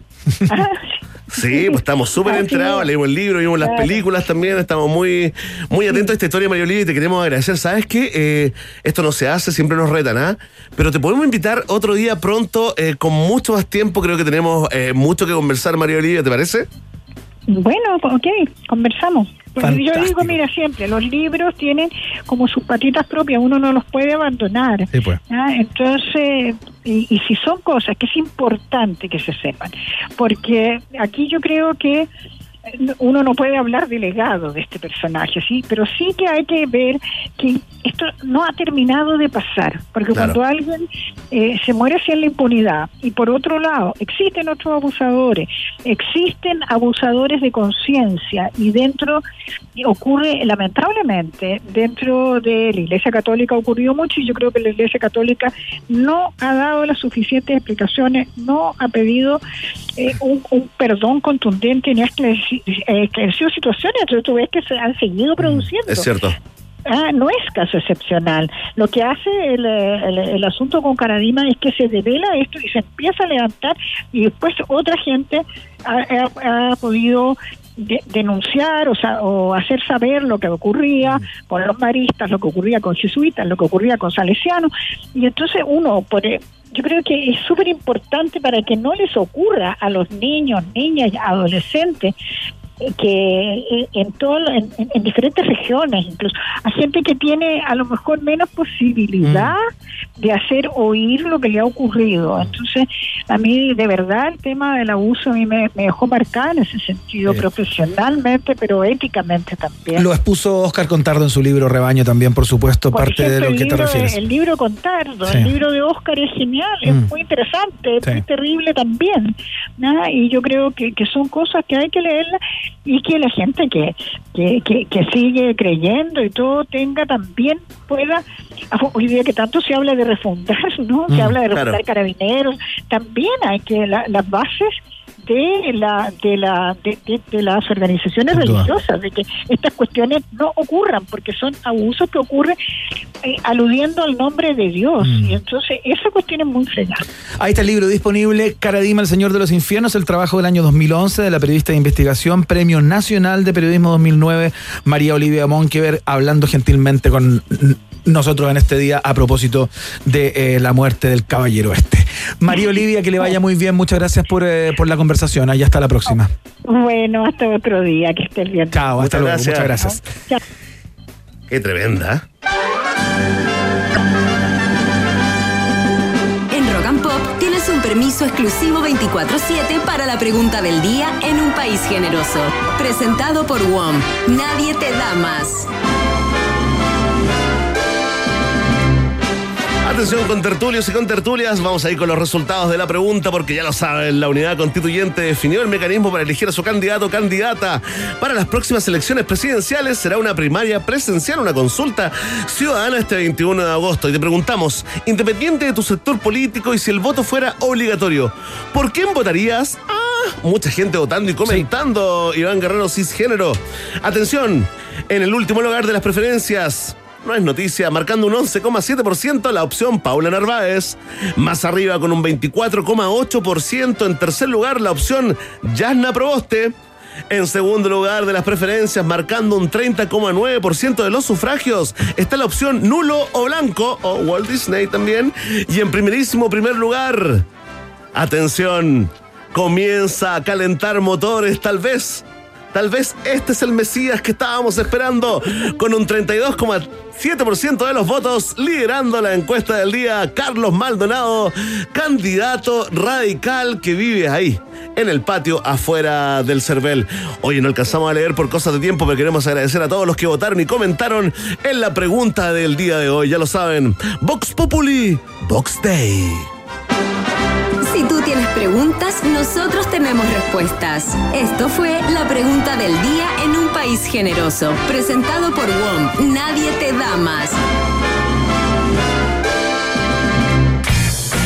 Eso mismo, si se trata de gigas, nadie te da más. Ahora nuestros planes tienen el doble de gigas para siempre. El nuevo plan de 100 gigas con redes sociales, música y minutos libres por solo 11.990.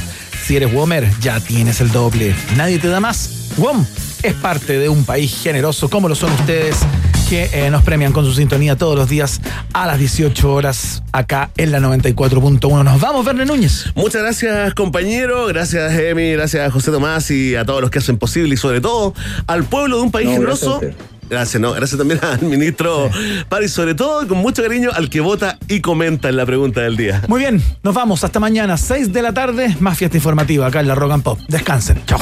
Llévate el doble de libertad. Nadie te da más. WOM presentó Un país generoso en Rock and Pop. Un país con vista a la inmensidad del Océano Pacífico no es cualquier país. Un país con una cordillera majestuosa que lo cruza de punta a cabo no es cualquier país. Un país que potencia al máximo sus talentos no es cualquier país. Un país con una flora y fauna política de exportación no es cualquier país. Es un país generoso con el sello Rock and Pop. Durante dos horas, Iván Guerrero, Verne Núñez y tú se lanzaron a la reconquista de un país generoso. Solo por la 94.1 Rock and Pop y rockandpop.cl. Música, música 24-7. El nuevo